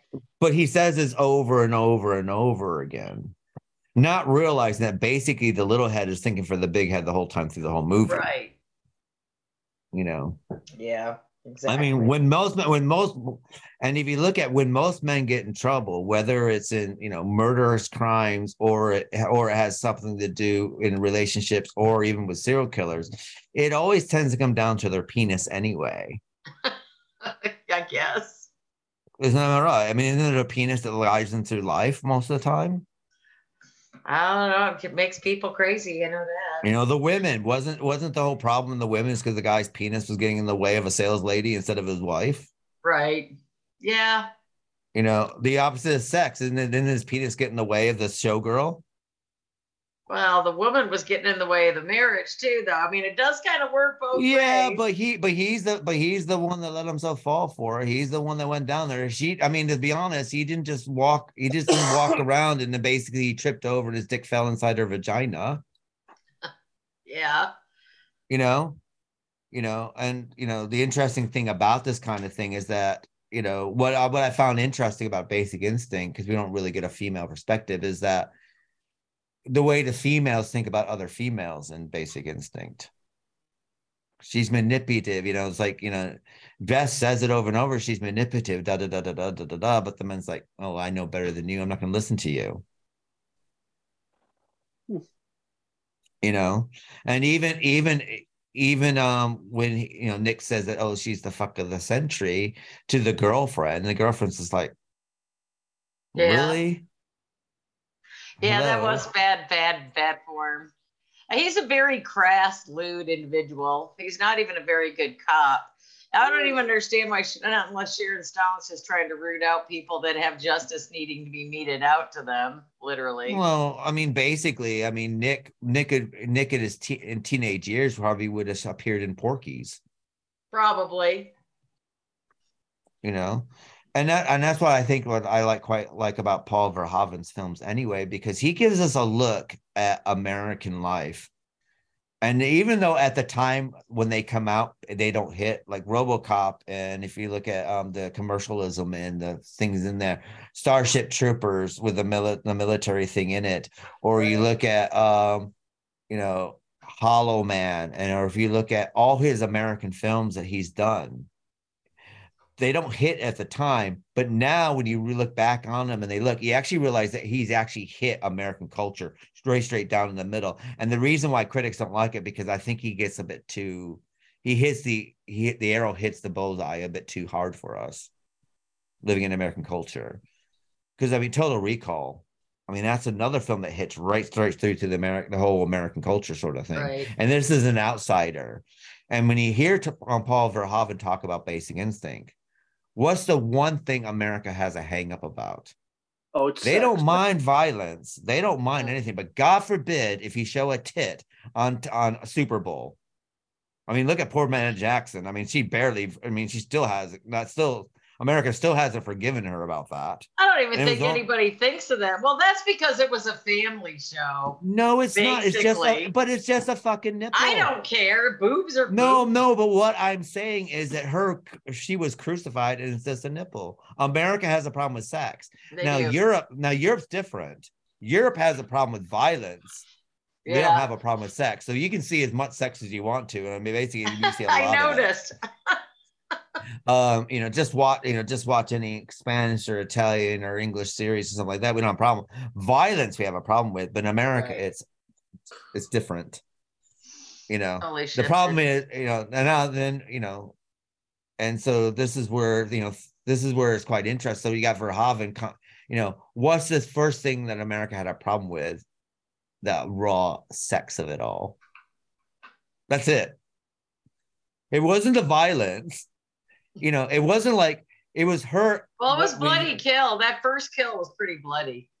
yeah, but that but the thing is, if you read any reviews or anything about Basic Instinct when it came out, they're That talking about her riding on top of him, But yeah. the sex in it, but they don't say anything about the ice pick going through his eyeball through the side, or the like the constant stabbing, you know. And they talk about you know the sex between her and Michael Douglas, you know, you know, but, but they don't really mention the rape scene, which is quite interesting in, in its time. Because to be honest, that's probably the most brutal that you're going to see that rape scene between her and Dick and, And Michael, the, the, the psychiatrist, Michael Douglas. Yeah, and, and then, you know that's probably that's I mean that's quite that's very uncomfortable. I was I was a that's little not mentioned shocked in retrospect because I hadn't seen this movie in many many years. So I mean that kind of Mm-hmm. just and I totally forgot about the rape scene existence and just like yeah that was a little much, but I But guess the- it was the- a necessary part. Yeah, but what did America have problems with? They didn't. They didn't have problems with the rape scene. They had problems with the woman who isn't fully in charge of her sexuality. Because Catherine Tramell, everything that she's doing sexually, and she's nude and she's perform having these sexual acts, and she's in she's in ownership of her body. She crosses her legs. She's not wearing underwear. And the problem is with Sharon Stone. If you look at uh, what was coming out at the time, the problem was with Sharon Stone's sexuality which that if you look at it now, there's not a problem with Sharon Stone's sexuality. There's a problem with the men and how they're garing at her sexuality. That's the problem. But Paul Verhoeven said that he wanted to make this movie because he goes, and they go, well, you know, you're you're from you're from you're from Europe, and he goes, yeah, but he goes, we're our country wasn't found by a bunch of Puritans. Yeah. True. I don't think You know. anybody's puritanical. I I, mean- think everybody's doing it. Nobody wants to talk about Well, it. Well, I I think things have changed now. I mean, we're looking. We got to look at things. on- If you look at 1992, America was ex- becoming extremely and extremely conservative again. Because if you look at your horror films, if you look at you know your you know your Friday Thirteenth or your Nightmare on Elm Streets or even your Halloween films, if you notice, all your kill scenes are becoming more conservative. Everything's becoming more conservative. You notice everything's being pulled back. And then you get basic instinct that's like punching you in the face now, sort of thing. Where it's like this is all in your face. And this movie kind of like kind of blew open a door here. And of course, we got a lot of erotic thrillers that kind of paled like body of evidence from Madonna William Dafoe, which once you see that, I don't think you can ever unsee that again. And of course, we saw, you know, Bruce Willis's small penis floating around in the bath in in the in the color of night. Color of Night. You know, Jane Jane March, and you just think to myself, like, well, you know, you might not want to show that, Bruce. you got you now have a mushroom. Now we can un, we can't undo seeing that little um little toadstool mushroom that we just saw. So, but we had a lot of imitations after this. But the thing is, but the reason why I think Basic Instinct is what we're still talking about because it hits you in the face like double indemnity hits you in the face with the sleeves and everything like that because it's the first but everything kind of pales next to it Yeah, it's all the it's all the subtext of Verhoeven, which you know, like you said, he as an outsider who comes into American culture, he kind of does hit us where it hurts. I think that is a big part of it. yeah and we don't appreciate it at the time i mean i don't i remember when robocop came out we didn't really appreciate the satir the the you know we love the violence we love the movie but we didn't really we didn't really quite understand the ads in the middle of it. You know like you know the atomic war game you know nuclear and all the other stuff and i buy that for a dollar which basically that ended up becoming like you know later on you know 10 years later that kind of stuff is kind of what we kind of I started experiencing on our television sets. You know i buy you i buy that for a dollar. It was basically this Jerry Springer, wasn't it? When you think back on it, the exploits on you know Jerry Springer that we're getting kind of paid into that later on that we got. Right. If you look at to- look Total Recall sort of thing, you know that's about you know corp Amer- you know about American corporations taking over our minds and taking over our lives and dictating to us. Which now that we're looking at is like, ooh, there's a bit of truth to this now. Or the militarism that they find in um, Starship Troopers, or you know now we're just like oh okay. Or showgirls basically is about you know you need to fuck your way to get to the top here. You're not going to get to where you're going. Right. that's what showgirls is about. Then when here we are now in 2022 and it's like ooh actually there's a bit of truth to all this now you know? But we didn't like it at the time did we? It's like oh no. So, so it's interesting. So what about your thoughts joe anything you would like to add to basic instinct Uh, only that it's uh, it, li- like Double Indemnity. It's one of the better ones of its kind. Like I don't think it's as good as like Sea of Love or there's a few others that I that I like more than this.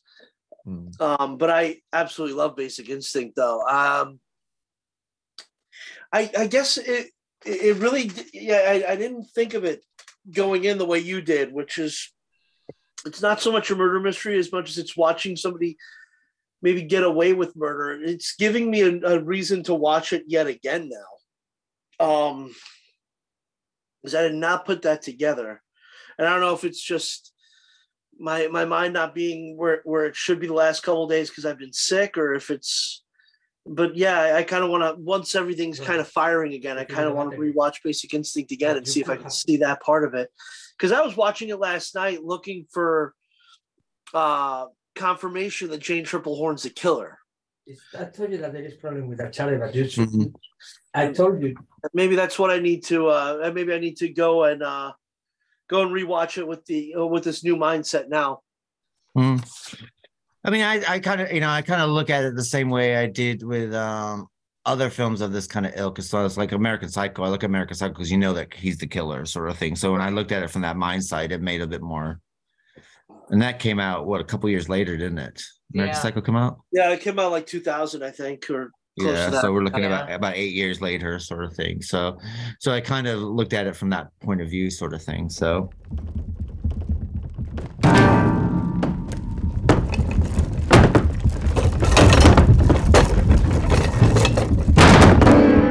well i guess what we'll do is we'll rate it so vix what do you get rate basic instinct It's definitely worth a five. I think it is. Um, I it, it it's just really hardcore, and the actors in it, regardless of how bad their their character is, they really play their character well. Sharon Stone did a great job.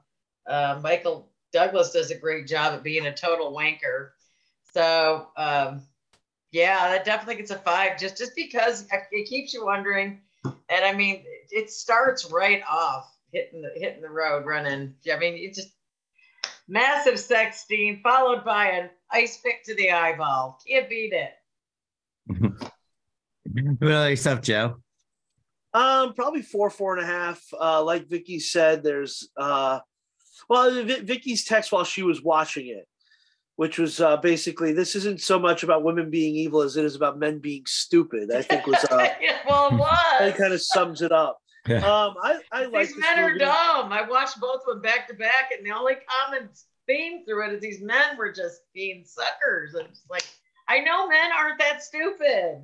Well, the, the only the only the only man I could say wasn't an idiot in either one of these two movies is Edward G. Robinson. Yeah, exactly. Mm. Him and the Um, cop, his cop friend, Michael Douglas's friend, the cop, he wasn't an idiot either. He kind of knew what was going on, kind of, sort of. There were a Kinda, lot yeah. of people kind of warning him, "She's fucking with your head. Be careful. Yeah. She's fucking with your head. Be careful." There were a lot of people warning him. Um, overall, yeah, I, I like it. It's one of my favorite Verhoeven movies.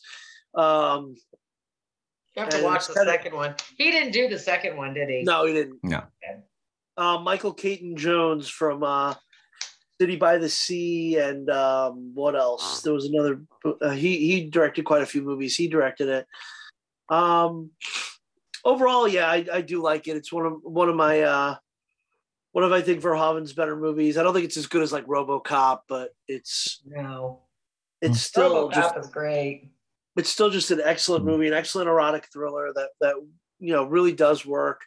I you know watching the Siskel and Ebert review, I totally disagree with them on this. I think that there is a setup for uh you know for for the idea of it being Jane Tripplehorn, but now Keith sent me going in the other direction. I'm gonna have to watch this again now to to figure that out. I mean, I'm gonna give Well, Ebert don't like anything though. Have you ever known them to really like anything? Mm, I mean, considering the guy wrote, you know, Ebert did write Beyond the Valley of the Dolls. It's kind of like mm, kettle black, but they, but I mean, um, but they're, I mean, they're very conservative anyway. I mean, they were very, they were very conservative. You know, they really didn't like anything that kind of pushed any kind of envelopes. I mean, they were quite fine with a Spielberg film Right. sort of thing. If it, if it was family, you know, if it was family oriented, but God forbid if there's anything that was that kind of was trying to punch through. I think they even had a problem with Angel Heart as well, which they found that a bit too much They for did. them. They thought it was sexualization in Yeah. purest form. You know, and they couldn't understand why um why Robert De Niro would do a film like that, even though it's an Alan Parker film, and Alan Parker was Right. very, very respected. But um, so I mean, it, for Basic Instinct, I'm gonna give it a five star. Um, I think there's three main characters in this film, though: Michael Douglas, Sharon Stone, and Jerry Goldsmith's fantastic score. Yes, we never talked about his score, which is amazing. Mm, I mean, he you can tell that he's basically just got the soul of Bernard Her- Herrmann flowing through him, and I love how Paul Verhoeven. I think you know he's never said this, but I think this is his nod to Brian De Palma and to Alfred Hitchcock as well.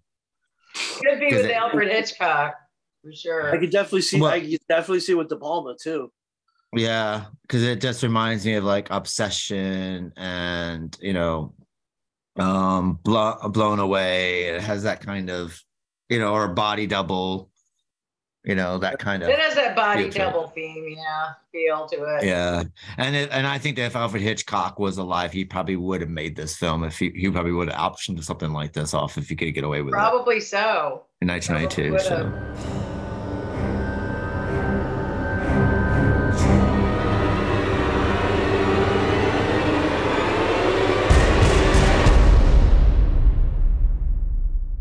So that brings us to the end of the Literary Lessons podcast. Next week will be Christmas month. So, of course, what we do during Christmas is we kind of break away from our tradition. So, next um, M&M will be Eating Raoul and Cannibal the Musical. Um, and of course, um, our books to screen will be continuing with We Have Always Lived in the Castle, which is um, the Shirley Jackson novel. And we'll be covering the film from 2019. And of course, uh, we, we will be continuing our Batman animated series and our Doctor Who with the Eve, the Edge of Destruction is the storyline that we're covering for Doctor Who. And of course, our make remake will be the classic West Side Story from 1963 and 61. Sorry, 1961, West Side Story from 1961, and the remake from 2021. So it was good night for myself. Good night, Vix. Good night, everybody. Happy holidays. Good night, Joe. Good night, everyone. We'll see you next week. for We have always lived in the castle.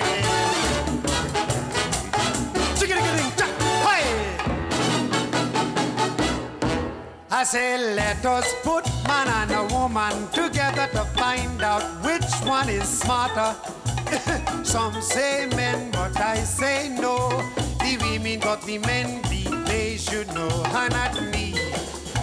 The people they say that the men are leading the women astray, but I say that the women of today smarter than the man in every way. That's right, the woman is uh, smarter. That's right, the woman is uh, smarter. That's right, the woman is uh, smarter. That's right. That's right. Ah, ever since the world began, woman was always teaching man. You listen to my bit attentively. I going to tell you how she smarter than me, and not. But the they say that the men are leading the women astray, but I say that the women of today smarter than the man in every way. Samson was the strongest man long ago. No one him, as we all know, until he clashed with Delilah on top of the bed. She told him all the strength was in the hair of his head, and not me. But the people they say that the men are leading the women astray, but I say that the women of today smarter than the man in every way. That's right, the woman is uh, smarter. That's right, the woman is uh, smarter. That's right, the woman is smarter. That's right, that's right. Hey, you meet a girl at a pretty dance, thinking that you would stand a chance. Take her home thinking she's alone. Open the door. You find her husband home, not me. But the people they say that are leading the women astray. But I say that the women of today smarter than the man in every way. That's right, the woman is uh, smarter. That's right, the woman is uh, smarter. That's right, the woman is uh, smarter. That's right, that's right. I was treating a girl independently. She was making baby for me when the baby born and I went to see. Eyes was blue.